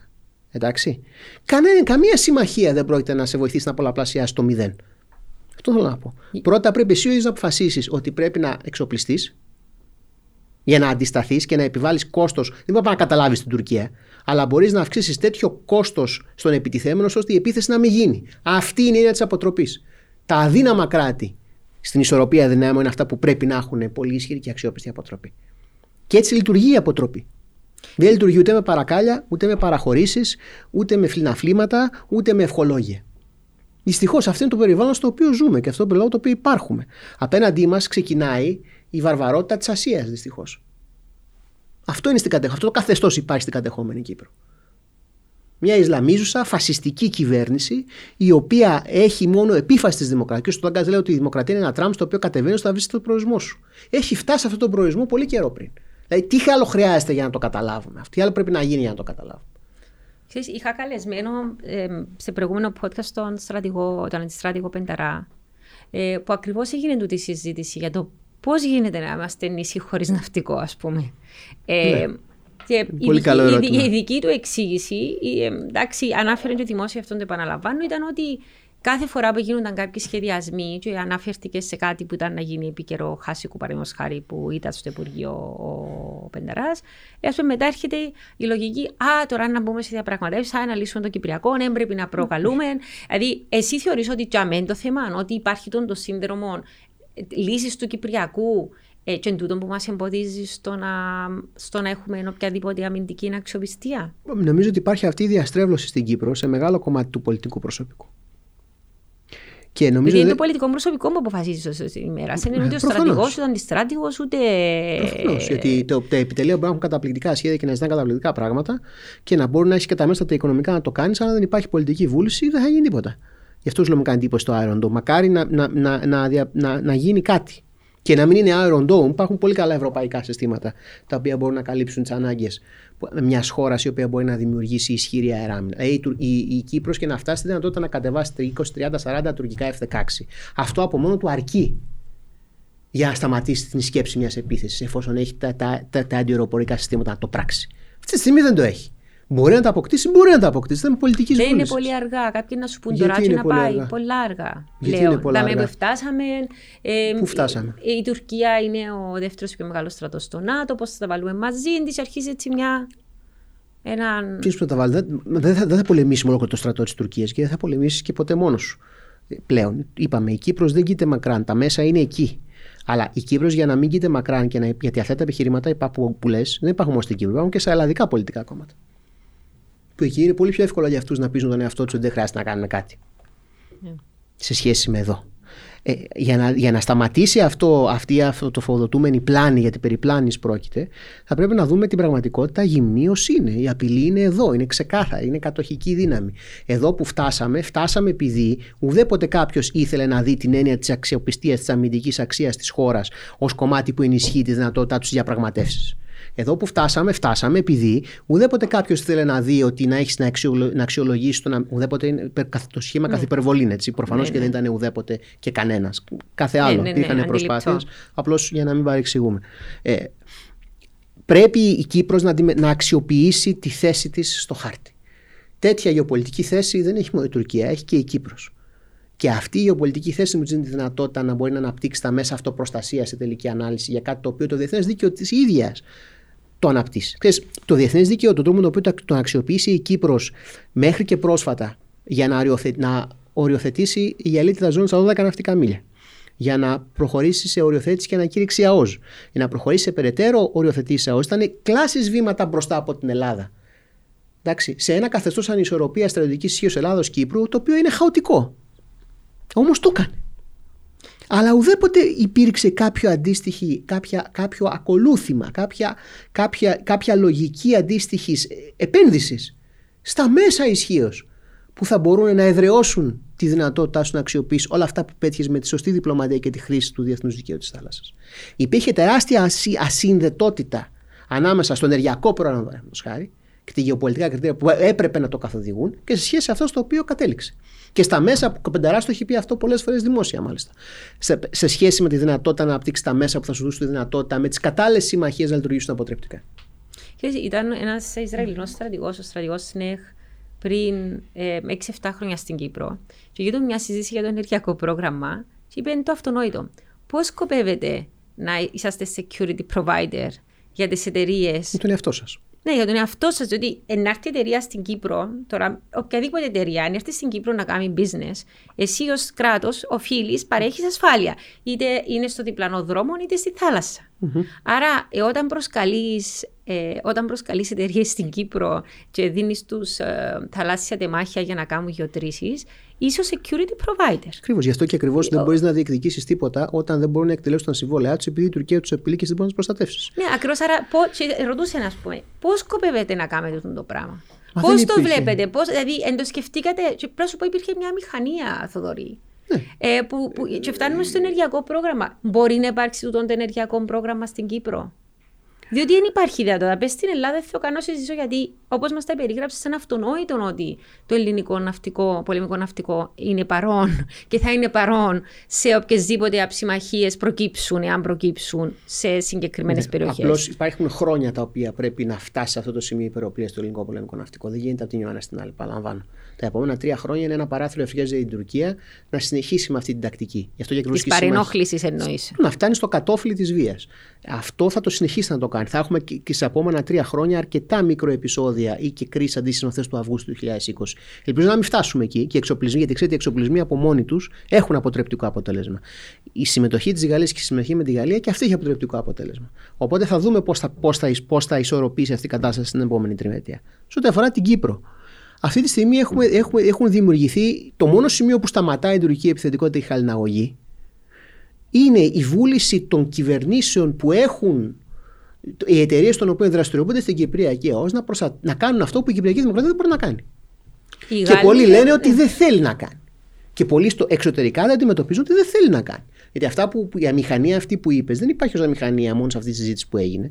Υπάρχει σαν αμηχανία κάθε φορά που τίθεται το ερώτημα, καλά, και αν η Τουρκία έχει και προσπαθήσει να παρεμποδίσει μια γεώτρηση της έξω ή της Total εκεί, εδώ και δεξιά και αριστερά, εσύ τι θα κάνεις; Τι θα κάνεις; Η απάντηση είναι ότι δεν έχεις δυνατότητα να κάνεις τίποτα αυτή τη στιγμή. Αυτή είναι πραγματικότητα. Δυστυχώς αυτή είναι η πραγματικότητα. Αυτή είναι η πραγματικότητα. Άρα μπορεί να προχωρήσει το ενεργειακό πρόγραμμα θα εξαρτηθεί, της Θα εξαρτηθεί από το κατά πόσο οι συμμαχίες, γιατί εσύ είπαμε η αυτοβοήθειά σου σκοπίμως, είτε λόγω, είτε λόγω ψευδεστήσεων, είτε λόγω υπερβολικών προσδοκιών επίλυσης του Κυπριακού και τα δύο έχουν φτάσει σε πάρα πολύ χαμηλό επίπεδο. Και αυτό πρέπει να αλλάξει, να αλλάξει εσύ. Εσύ έχεις την ευθύνη για την άμυνά σου. Ουδή βασιλικότερος του βασιλέως. Ανεξάρτητο κράτος σημαίνει και ευθύνες ανεξάρτητου κράτους. Επειδή ακριβώς αυτό δεν το έχεις και είναι το πιο αδύναμο σημείο σου, πρέπει οι συμμαχίες που έχεις να είναι τόσο ισχυρές, ώστε ο πολλαπλασιασμός που θα δώσουν στην πάρα πολύ χαμηλή αυτοβοήθειά σου να λειτουργήσουν αποτρεπτικά. Αυτό γίνεται μόνο με δύο περιπτώσεις. Την Exxon, που το έχουμε δει για ευνόητους mm. λόγους, και την Total, ενώ αν με ρωτήσεις τώρα τι θα κάνει η Έννη και αν θα κάνει η Έννη, είναι πολύ δύσκολο να δω πώς η Έννη ή οποιαδήποτε στήριξη μπορεί να έχει από την Ιταλική κυβέρνηση να λειτουργήσει εκεί που έχει λειτουργήσει. Γι' αυτό και ήταν πολύ σωστό και θετικό αυτό που έκανε η κυβέρνηση πριν από δύο χρόνια, όπου έβαλε την Total οπουδήποτε υπάρχει η Έννη. Χωρίς αυτό να σημαίνει όμως πρακτικά ότι αλλάζει. Ότι θα κατέβει το Charles de Gaulle. Ναι, αυτό θέλω να πω. Αν όμως έρθει το τουρκικό πλοίο να παρεμποδίσει το γαλλικό, το γαλλικό τη γαλλική εταιρεία η οποία λειτουργεί για λογαριασμό της γαλλικής εταιρείας, τα πράγματα είναι διαφορετικά. Και είχαμε, παραδείγματος χάρη, ένα παράδειγμα από την ιστορία των γεωτρήσεων στην Κύπρο. Το Γενάρη του 2018 γίνεται στο τεμάχιο από το ίδιο, την ίδια εταιρεία η οποία είχε κάνει lease, είχε νοικιάσει την πλατφόρμα εξόριξης, γεώτρηση η οποία οδηγεί στην ανακάλυψη της, του, του δυνητικού κοιτάσματος Καλυψό. Γενάρης του 2018 το οποίο δεν έχει ανακοινωθεί ακόμα το μέγεθος, ε, ε, αλλά εκτιμούμε ότι ε, έδωσε, αρκετή, έδωσε το έναυσμα για να υπάρξει και αδειοδότηση του, του τεμαχίου 7, το διαλυψό είναι στο 6, λίγο βορειότερα του Γλάφκου, που ανακάλυψε η Έξον το Μάρτιο 2019. Ε, και υπάρχει δυνατότητα αυτά μεταξύ τους να είναι ένα πολύ σημαντικό απόθεμα και τα τρία μαζί ή τα δύο μαζί σε σχέση με αυτά που θα δούμε τι μπορεί να γίνει στη συνέχεια. Γιατί θα έχουμε συνέχεια στο Κυπριακό πρόγραμμα Μετρήσεων και αυτό είναι πολύ θετικό από μόνο του. Ε, η Τουρκία άρχισε πάλι να απειλεί. Δεν θα κάνετε, δεν θα, δεν θα κάνετε τίποτα να σας πούμε εμείς να κάνετε. Κακώς κάνετε ότι κάνετε γιατί δεν ρωτάτε την Τουρκία, δεν ρωτάτε τους Τουρκοκύπριους κτλ, κτλ, κτλ. Η Γαλλία και η Total γράψανε τις τουρκικές απειλές στα πολέντρα των υποδημάτων τους. Υπήρχε τουρκικό πλοίο στην περιοχή, ουδέποτε τόλμησε να πάει εντός της εμβέλειας αποκλεισμού που κηρύττει αυτός που κάνει τη γεώτρηση για λόγους ασφάλειας, επιχειρησιακής ασφάλειας, που είναι περίπου μισό ναυτικό μίλι. Ήταν πολύ πιο πέρα από αυτό. Την παρακολουθούσαν, κάνανε hailing με το ασύρματο και της λέγανε Κακό είσαι εδώ, κακός δεν έχεις κτλ. κτλ.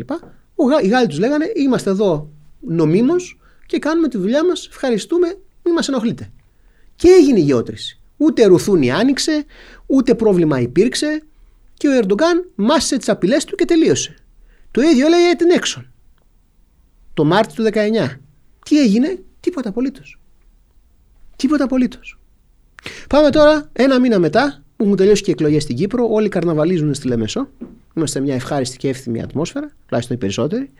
Και υπάρχει αντίστοιχη με το ίδιο πλοίο, αλλά για λογαριασμό της Έννη να πάει να κάνει τη γεώτρηση στη Σουπιά. Και τι γίνεται εκεί, το κύριε Λέισον. Και τι δεν έγινε. Όχι μόνο είχαν μπλοκάρει την περιοχή τουρκικό πολεμικό ναυτικό για να κάνει ασκήσεις, αλλά υπήρξε περίπτωση αυτή όπου παρεμποδίσανε δύο και τρεις φορές το γεωτρύπανο να φτάσει στη ζώνη αποκλεισμού που οι ίδιοι είχαν επιβάλει και καλά για να κάνουν ασκήσεις. Στην πραγματικότητα για να εμποδίσουν τη γεώτρηση.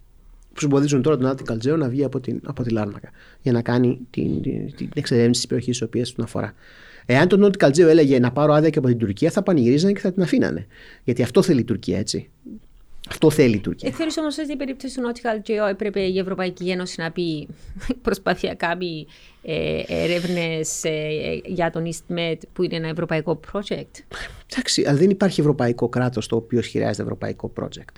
Είναι συνασπισμοί κρατών τα οποία θέλουν να, να, να εκφράσουν τις συμμαχίες τους και με αυτόν τον τρόπο, εκεί που, στο βαθμό που μπορούν να πάνε σε αυτό το κομμάτι των συμμαχιών. Εντάξει, η Ευρωπαϊκή Ένωση είναι αλούφ, είναι μακριά από αυτά τα πράγματα.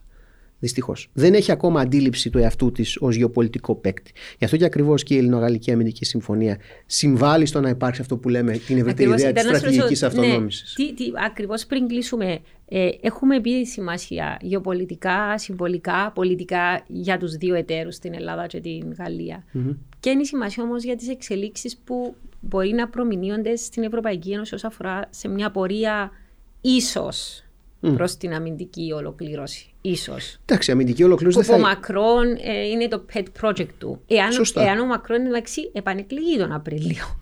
Ε, δεν νομίζω ότι έχουν και πολλές επιλογές. Αν δεν επανεκλεγεί ο Μακρόν, θα πάμε σε μια πιο κεντροδεξιά λύση. Η Λεπέν δεν υπάρχει περίπτωση να κερδίσει. Κοίτα, a week is a long time in politics. Άρα... Sure, sure. Αλλά στατιστικά, άμα το ναι, δούμε. Ναι, συμφωνώ. συμφωνώ. Άλλωστε, Αλλά... ακόμα και μια ακροδεξιά κυβέρνηση για την Γαλλία θα είναι, πολύ θα είναι ακόμα καλύτερη για την Ελλάδα. Αυτό θέλω να πω. Ή εναντίον ναι. της Τουρκίας. Για άλλους λόγους σε σχέση με τον κόμμα. Το βλέπεις ω γεωπολιτική και ως κοινωνική απειλή. Η γαλλική ακροδεξιά το βλέπει εντελώς διαφορετικό. Ναι. Πιο αρνητικά, αλλά, αλλά με πιο ναι. διαφορετικό πρίσμα. Ποιο είναι ο στόχος του Μακρόν. Δηλαδή, έχει τους, ίσως τους Ευρω... Ε, ε, εγκομμάτι των ευρωπαϊκών επιδιώξεων. Αλλά επί του πρακτέου στην Ελλάδα ακριβώς τι γυρεύει ο Μακρόν. Ε, δύο πράγματα. Δηλαδή, ευρωπαϊκά που οδηγεί το πράγμα, αλλά και γιατί η Γαλλία επέλεξε. Διότι η Ελλάδα είναι αυτονόητο γιατί επέλεξε. Ο mm. Μητσοτάκης εδώ όταν ερωτήθηκε, είπε, ε, όταν του είπαμε γιατί χρειάζεται η συμφωνία αφού υπάρχει το ΝΑΤΟ και το άρθρο 5, mm. και είπε ξεκάθαρα ότι το, ε, η συμφωνία, η συνθήκη του ΝΑΤΟ λέει, ε, δεν, συμπερι... δεν ξεκαθαρίζει τι θα γίνει σε περίπτωση που σου επιτεθεί άλλο, άλλον κράτος μέλος του ΝΑΤΟ. Ήταν ξεκάθαρο. Δεν ανάφερε τη λέξη Τουρκία, αλλά τα προφανές τι εννοούσε. Η Γαλλία mm-hmm. όμως, ο Μητσοτάκης ξέρουμε τι γυρεύει. Η Γαλλία η Γαλλία έχει δύο κίνητρα βασικά. Το πρώτο είναι ότι η έννοια της στρατηγικής αυτονομίας για τα δεδομένα της, των ευρωπαϊκών ενόπλων δυνάμεων η Ελλάδα είναι από τους ισχυρότερους παίκτες. Λόγω της απλή με την Τουρκία έχει διατηρήσει ένοπλες δυνάμεις πολύ πιο ανώτερες από το μέσον ευρωπαϊκό όρο. Και με, και με ένα δυνατότητα εξοπλισμού το οποίο είναι πολύ μεγαλύτερο σε σχέση με. Και, αλλά και χώρου ο γεωπολιτικός χώρος είναι πάρα πολύ σημαντικός. Και λόγω του ότι αποτελεί μαζί με την Κύπρο κατεξοχή δύναμη τη Ανατολική Μεσογείου και διότι μπορεί να αποκτήσει τη δυνατότητα να, να, να προβάλλει ισχύ κατά τρόπο ταυτόσιμο με τις χώρες οι οποίες τη δυνατότητα να έχουν αυτή, αυτές, αυτά τα μέσα. Η μεγάλη ειδοποιώς διαφορά σε σχέση με οποιαδήποτε, άλλη, ε, οποιαδήποτε άλλο εξοπλιστικό πρόγραμμα αυτή τη στιγμή ότι δε, τα εξοπλιστικά αυτά πρόγραμμα δένουν τη Γαλλία και την Ελλάδα μαζί σε μακροπρόθεσμο επίπεδο κατά τρόπο που δεν την έχει δέσει με καμία άλλη χώρα αμυντικά. Ιστορικά να το δούμε. Ακόμα και το 19ο αιώνα οι Γάλλοι είχαν το, το, το και επί Βενιζέλου, το πούμε το 1909, όταν ξεκινάει η εκβάθρον ανανέωση των ελληνικών οπλοδυνάμων την πρώτη που φύγει το 1910. Έχεις γαλλική αποστολή για το στρατό, βρετανική αποστολή για το ναυτικό. Εντάξει, τότε δεν υπήρχε αεροπορία. υπήρχε πάντοτε ένας διεισμός, μια αντίληψη. Και βεβαίως υπάρχει ακόμα και ο κορμός της ελληνικής πολιτικής μηχανίας, είναι τα F-16. Δεν είναι τα Ραφάλ ή τα Μοιράζ. Αν και αυτή η ισορροπία θα αλλάξει σιγά σιγά. Θα πάνε περίπου από 25-75 περίπου 60-40 ή 35-65. Αλλά πάλι ο κορμός θα είναι τα F-16 αναμονή των F-35, mm-hmm. αν και εφόσον ποτέ κτλ. Αλλά η διαφορά των γαλλικών οπλωνικών συστημάτων σχέση με αμερικανικά είναι ότι τα, γαλλικά οπλικά συστήματα δεν είναι διαθέσιμα για την Τουρκία. Και διαθέσιμα για την Τουρκία, το Μακρόν βλέπει την Τουρκία ακριβώς όπως τη βλέπουμε εμείς οι δύο που συζητάμε αυτή τη στιγμή. Ω μια αναθεωρητική, Ισλαμοφασιστική, υπεριαλιστική δύναμη. Ο Μακρόν δεν μπορεί να ανεχθεί ότι ο Ερντογκάν έχει την ψευδέστηση ότι θα χρησιμοποιήσει ε, τους μουσουλμάνους της Γαλλίας εναντίον της γαλλικής κυβέρνησης. Δεν μπορεί να δεχθεί ότι ο Ερντογκάν έχει ψευδέσει του εαυτού του ότι μπορεί να, να αξιοποιήσει και να, να, να ριζοσπαστικοποιήσει με συγχωρείς, ε, μουσουλμανικές κοινότητες στην Ευρώπη και να τις χρησιμοποιεί εκλογικά ως μοχλοπίεση όπως έκανε μια μεγάλη περίοδο με τη, γερμανική μειονότητα, με την τουρκική μειονότητα στη Γερμανία. Και στην Ολλανδία προσπάθησε και, και το σταματήσαν όμως. Και στη Δανία ναι. και σε άλλα σημεία. Και το είδαμε αυτό τα τελευταία χρόνια με πολύ έντονες διπλωματικές συγκρούσεις της Γαλλ, Γαλλίας αλλά και της Ολλανδίας με, τη, με την Τουρκία. Που η Ολλανδία ήταν από του πιο σταθερούς συμμάχους της Τουρκίας ναι. Εντάξει, στην Ευρώπη. Νομίζω απαγορεύσαν του καν να πάει. Και το απαγορεύσαν να, να παραστεί. Και όταν μάλιστα κάποια παρέστη, τη λάβανε και τη γύρισαν πίσω. Δεν της αρνηθήκαν την έσοδο στη χώρα. Μια από του υπουργούς που είχε πάει. Αυτό το, το παιχνίδι, όπως επίσης και δεν μπορεί να ανεχθεί τις υπεριαλιστικές βλέψεις του Ερντογκάν στην Αφρική, τη ζώνη του ναι. Σαχέλ, την περιοχή της Βόρειας Αφρικής, που είναι η παραδοσιακή. Η απεικιοκρατική νοοτροπία η, η, η γαλλική, το γαλλικό Σαχέλ, ας πούμε. Δηλαδή. Ε, ναι, αλλά αυτό είναι κάτι το οποίο το βλέπουμε συστηματικά. Έτσι. Γι' αυτό και ακριβώς και η, η, η Αίγυπτος ε, αντέδρασε τον τρόπο που αντέδρασε. Δηλαδή το, το καλοκαίρι του 2020 μπήκαν δύο κόκκινες γραμμές στον τουρκικό υπεριαλισμό. Ο ένας ήταν στην Λιβύη από τον, από τον Σίση, Σίση. μην προχωρήσετε πέραν της Σύρτης, γιατί θα εμπλακώ στρατιωτικά στο μέτωπο και εκεί σταμάτησε. Και το δεύτερο ήταν η συμφωνία με την Ελλάδα-Αιγύπτου. Η οποία βεβαίως είναι μια συμφωνία. Έτσι. Πρέπει πρακτικά αυτό το πράγμα να χρησιμοποιηθεί για να επιβεβαιωθεί στην πράξη. Και η Τουρκία θα προσπαθεί να επιχειρεί να το παρεμποδίζει. Όπως, αλλά όχι με το ίδιο βαθμό. Είδατε δηλαδή, ε, η, όταν το Nautical Jet ήταν στην ελληνική πλευρά, υπήρχε μια ε, ναύτεξη η οποία εξεδόθη ανατολικά της ε, Κρήτης, ε, μεταξύ, η οποία έφτανε στα 12 ναυτικά μίλια. Γίνανε σεισμογραφικά μεταξύ 11 και 12 ναυτικά μίλια και το πλοίο αποχώρησε γιατί τελείωσε τη δουλειά του. Η Τουρκία αντέδρασε σε αυτό, αλλά αντέδρασε μέσω ασυρμάτου. Δεν επιχείρησε να πάει να βγάλει δια της βίας το τουρκικό πλοίο, το γαλλικό πλοίο μέσα από την ελληνική φαλοκρηπίδα. Έχουν καταλάβει ότι φτάνουν και αυτοί στα όρια τους. Θα το καταλάβουν πολύ καλύτερα στα επόμενα χρόνια. Καθώς θα, θα βλέπουν στην πράξη την ισορροπία πρώτα απ' όλα να αλλάζει στον αέρα μέχρι το τέλη του 23 που θα ενσωματωθούν όλα τα ραφάλ και από το 25 και μετά στο πολεμικό ναυτικό. Στο ενδιάμεσο, το μεγάλο ρίσκο το καλύπτει η Συμφωνία Αμυντικής Συνδρομής με τη Γαλλία και βεβαίως μια αποφασιστικότητα της ελληνικής κυβέρνηση ότι αν η Τουρκία επιχειρήσει να κάνει κάτι αντίστοιχο με αυτό που έκανε το καλοκαίρι του 20 εντός της ΑΟΣ, αυτό πρέπει να αντιμετωπιστεί με ένοπλα μέσα. Είναι ξεκάθαρο αυτό. Δεν έχει, πλέον δεν έχει καλλιεργηθεί και στην κοινή γνώμη αυτό, αυτό το κλίμα του ενθουσιασμού που δεν αφήνει περιθώρια σε μια μελλοντική κυβέρνηση να υποχωρήσει σε ένα αντίστοιχο σενάριο. Γιατί σου λέει και ο άλλος, εφόσον έχει κάνει τόσου εξοπλισμούς και έχεις τα ραφάλ, να τα χρησιμοποιήσεις. Τι κάθε και Είχαμε και μια ομοφωνία για πρώτη φορά. Δηλαδή, σε μεγάλο βαθμό. Θυμάσαι, είχε έρθει και ο Ντόκος, είχαμε το στο Πανεπιστήμιο Λευκοσίας, που ήταν τότε αναπληρωτής σύμβουλος ασφάλειας, τώρα είναι σύμβουλος ασφάλειας του Πρωθυπουργού. Και ήταν ίδια γλώσσα. Ο Ντόκος, ο Δένδιας, ο Μητσοτάκης. Ε, Ακριβώς τούτο που είπες εσύ, ότι αν προχωρήσουν, αν τολμήσουν, η απάντηση είναι ξεκάθαρη. Ναι, γιατί εκεί πέρα πλέον έχεις οριοθετημένη. Δηλαδή, άμα φτιάχνει μια κοινή γλώσσα, ξέρεις ότι πλέον είναι.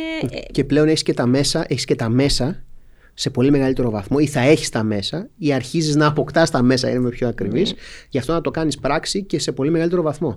Γιατί η Τουρκία δεν έχει μέσο αντίδρασης στα Ραφάλ, πέραν των S400 προφανώς, αλλά και αυτά είναι περιορισμένα, γιατί μπορείς δηλαδή να τα βρεις στα S400 κάποια στιγμή και με τα συστήματα που έχουν πάνω τα Ραφάλ να τους εξουδετερώσεις. Και κυρίως δεν το έχει αντίστοιχο στο ναυτικό. Παρά το γεγονός ότι θα πάρει 6 δύο υποβρύχια πιο, δύο αντίστοιχης φονικότητας με τα ελληνικά υποβρύχια υδρογόνου, ε, δύο παραπάνω από ό,τι έχουμε εμείς. Αλλά οι δυνατότητες των Μπελαρά είναι μια κινητή μονάδα που έχει πάνω ένα τεράστιο πυραυλικό δυναμικό για να αντιμετωπίζει στόχους στον αέρα, στόχους στην επιφάνεια, παράκτιους στόχους, δηλαδή και η Μπελαρά μπορεί να εξοντώνει στα 400 αν εντοπιστούν. Και η Μπελαρά. Και βεβαίως στόχους ανθυποβρυχιακούς. Και όλα αυτά σε ένα πλοίο. Όχι σε ένα πλοίο το οποίο πρέπει να συνοδεύεται και από τη θάλασσα και από τον αέρα και από και υποβρύχια από μια μονάδα ή μια, έναν αριθμό μονάδας, μονάδων για να το προστατεύουν, όπως γίνεται με τα αεροπλανοφόρα παραδείγματος χάρη. Αυτό το κάνει μόνη της. Και μέσα σε αυτή, γύρω από αυτή, χτίζεται μια δύναμη πυρός, η οποία μπορεί να πάει οπουδήποτε θέλει στην Ανατολική Μεσόγειο και πέραν αυτής. Και αυτό είναι η αρχή της τεχνολογικής συνεργασίας. Γιατί αυτό που, για να καταπατήσω στο προηγούμενο ερώτημά σου, αυτό που βλέπουμε είναι ταυτόχρονα, θα το δούμε στη συνέχεια, και μια μεγάλο βαθμό κορύφωσης της ελληνογαλλικής αμυντικής συνεργασίας σε επίπεδο βιομηχανική βιομηχανίας πλέον. Η οποία βρίσκεται ειδικά σε θέματα θαλάσσιας ασφάλειας και προστασίας, αυτό που ονομάζουμε ε, maritime surveillance, δηλαδή αντίληψης περιοχής και σε επίπεδο ε, στρατηγικό και σε επίπεδο τακτικό και σε επίπεδο επιχειρησιακό. Δηλαδή να ξέρεις τι υπάρχει ανά πάσα στιγμή απέναντί σου στη θάλασσα, στον αέρα και υποθαλάσσια. Είναι κάτι το οποίο υπάρχει ως τεχνολογική εξέλιξη μέσα από διάφορα κοινά προγράμματα τα οποία αναπτύσσονται κάτω από την ομπρέλα του ΠΕΣΚΟ και είναι σε ανάπτυξη κάτω από την ομπρέλα του ΠΕΣΚΟ. Αυτό ήταν τα προγράμματα του EDIDP που δίνουν μια σειρά από χρηματοδοτήσει για τέτοιου είδους προγράμματα και τεχνολογίες, οι οποίες συμμετέχουν. Και η Κύπρος. Συμμετέχει και η Κύπρος με ελληνικές επιχειρήσεις και μάλιστα η Ελλάδα είναι επικεφαλής από τις χώρες για τα θέματα του maritime surveillance, δηλαδή της αντίληψης του θαλά... ελέγχου, αντίληψης και ελέγχου θαλάσσιου χώρου. Και ταυτόχρονα με το επόμενο βήμα που θα γίνει από το European Defence Agency και το European Defence Fund από το 20 και μετά, θα δούμε αυτό το πράγμα να αναπτύσσεται με την ανάπτυξη proprietary τεχνολογιών που δεν μπορούν να πουληθούν στους γεωπολιτικούς ανταγωνιστές της Ελλάδα και της Κύπρου, αλλά μπορούν να αγοραστούν από την Ελλάδα και την Κύπρο και άλλες ευρωπαϊκές δυνάμεις. Η Μπελαρά είναι, αν θέλεις, το άλλο το επίπεδο. Μεταξύ του ανώτατου επίπεδου των Μπελαρά και όλες τις, όλων των άλλων τεχνολογιών, εφαρμογών που μπορούν να ακολουθήσουν κάτω από αυτό, μπορεί να αναπτυχθούν άλλα πράγματα τα οποία θα αλλάξουν πάλι το ποιοτικό περιβάλλον και στα οποία δεν θα έχει πρόσβαση η Τουρκία. Αυτό είναι το καλό με την Ευρωπαϊκή Αμυντική Ολοκλήρωση και τη συμμετοχή στον πυρήνα της Ευρωπαϊκής Ένωσης μεταξύ. Αρκεί να θες να τα αξιοποιήσεις. Αρκεί να έχεις στρατηγική αξιοποίησης. Η Τουρκία προσπάθησε να μπει στην PESCO, αλλά έβαλε βέτο η Αυστρία. Ε, πριν λίγους μήνες για ένα συγκεκριμένο. Δεν μπορεί να μπει. Δεν μπορεί να μπει στην ΠΕΣΚΟ άμα δεν συμφωνήσουν όλα τα κράτη τα οποία συμφωνούν. Και σίγουρα δεν θα συμφωνεί. Δεν μπορεί να κάνει, πάρει καν πληροφορίες από την ΠΕΣΚΟ. Ναι. Άρα, τελειώνοντας το εξή, θέλω να απλώς ένα σχόλιο. Ε, Πέραν της ε, ε συμμαχίας με τη Γαλλία, βλέπουμε και μια ανανέωση της αμυντικής συνεργασίας με, με τους Αμερικανούς για πεντε χρόνια. Ναι, Αντί στην ε, ε, που ήταν πάντα ένας χρόνος ανανέωση.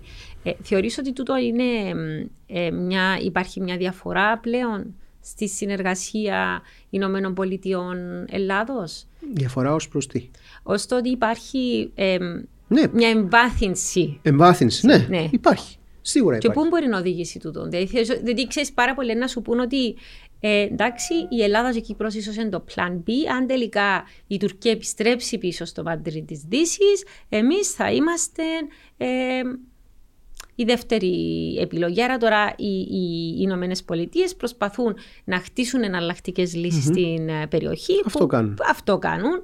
Ε, ναι, εν μέρη. Ναι. Το Υπουργείο Εξωτερικών της Αμερικής δηλαδή, θα έχει διαφωνίες με αυτό που ναι, λες, αλλά. Εντάξει, αλλά πόσο, πόσο βαθιές είναι οι σχέσει, πόσο, δηλαδή, πόσες πραγματικές μπορούν να γίνουν τούτες οι σχέσεις Ελλάδο-Ηνωμένων Πολιτειών, εάν και εφόσον αλλάξει στρατηγική ο, ο Ερντογάν και πάρει μια ο δυτικό. Ο Ερντογάν δεν νομίζω ότι μπορεί να αλλάξει στρατηγική πλέον. Ούτε το ΑΚΠ μπορεί να αλλάξει στρατηγική.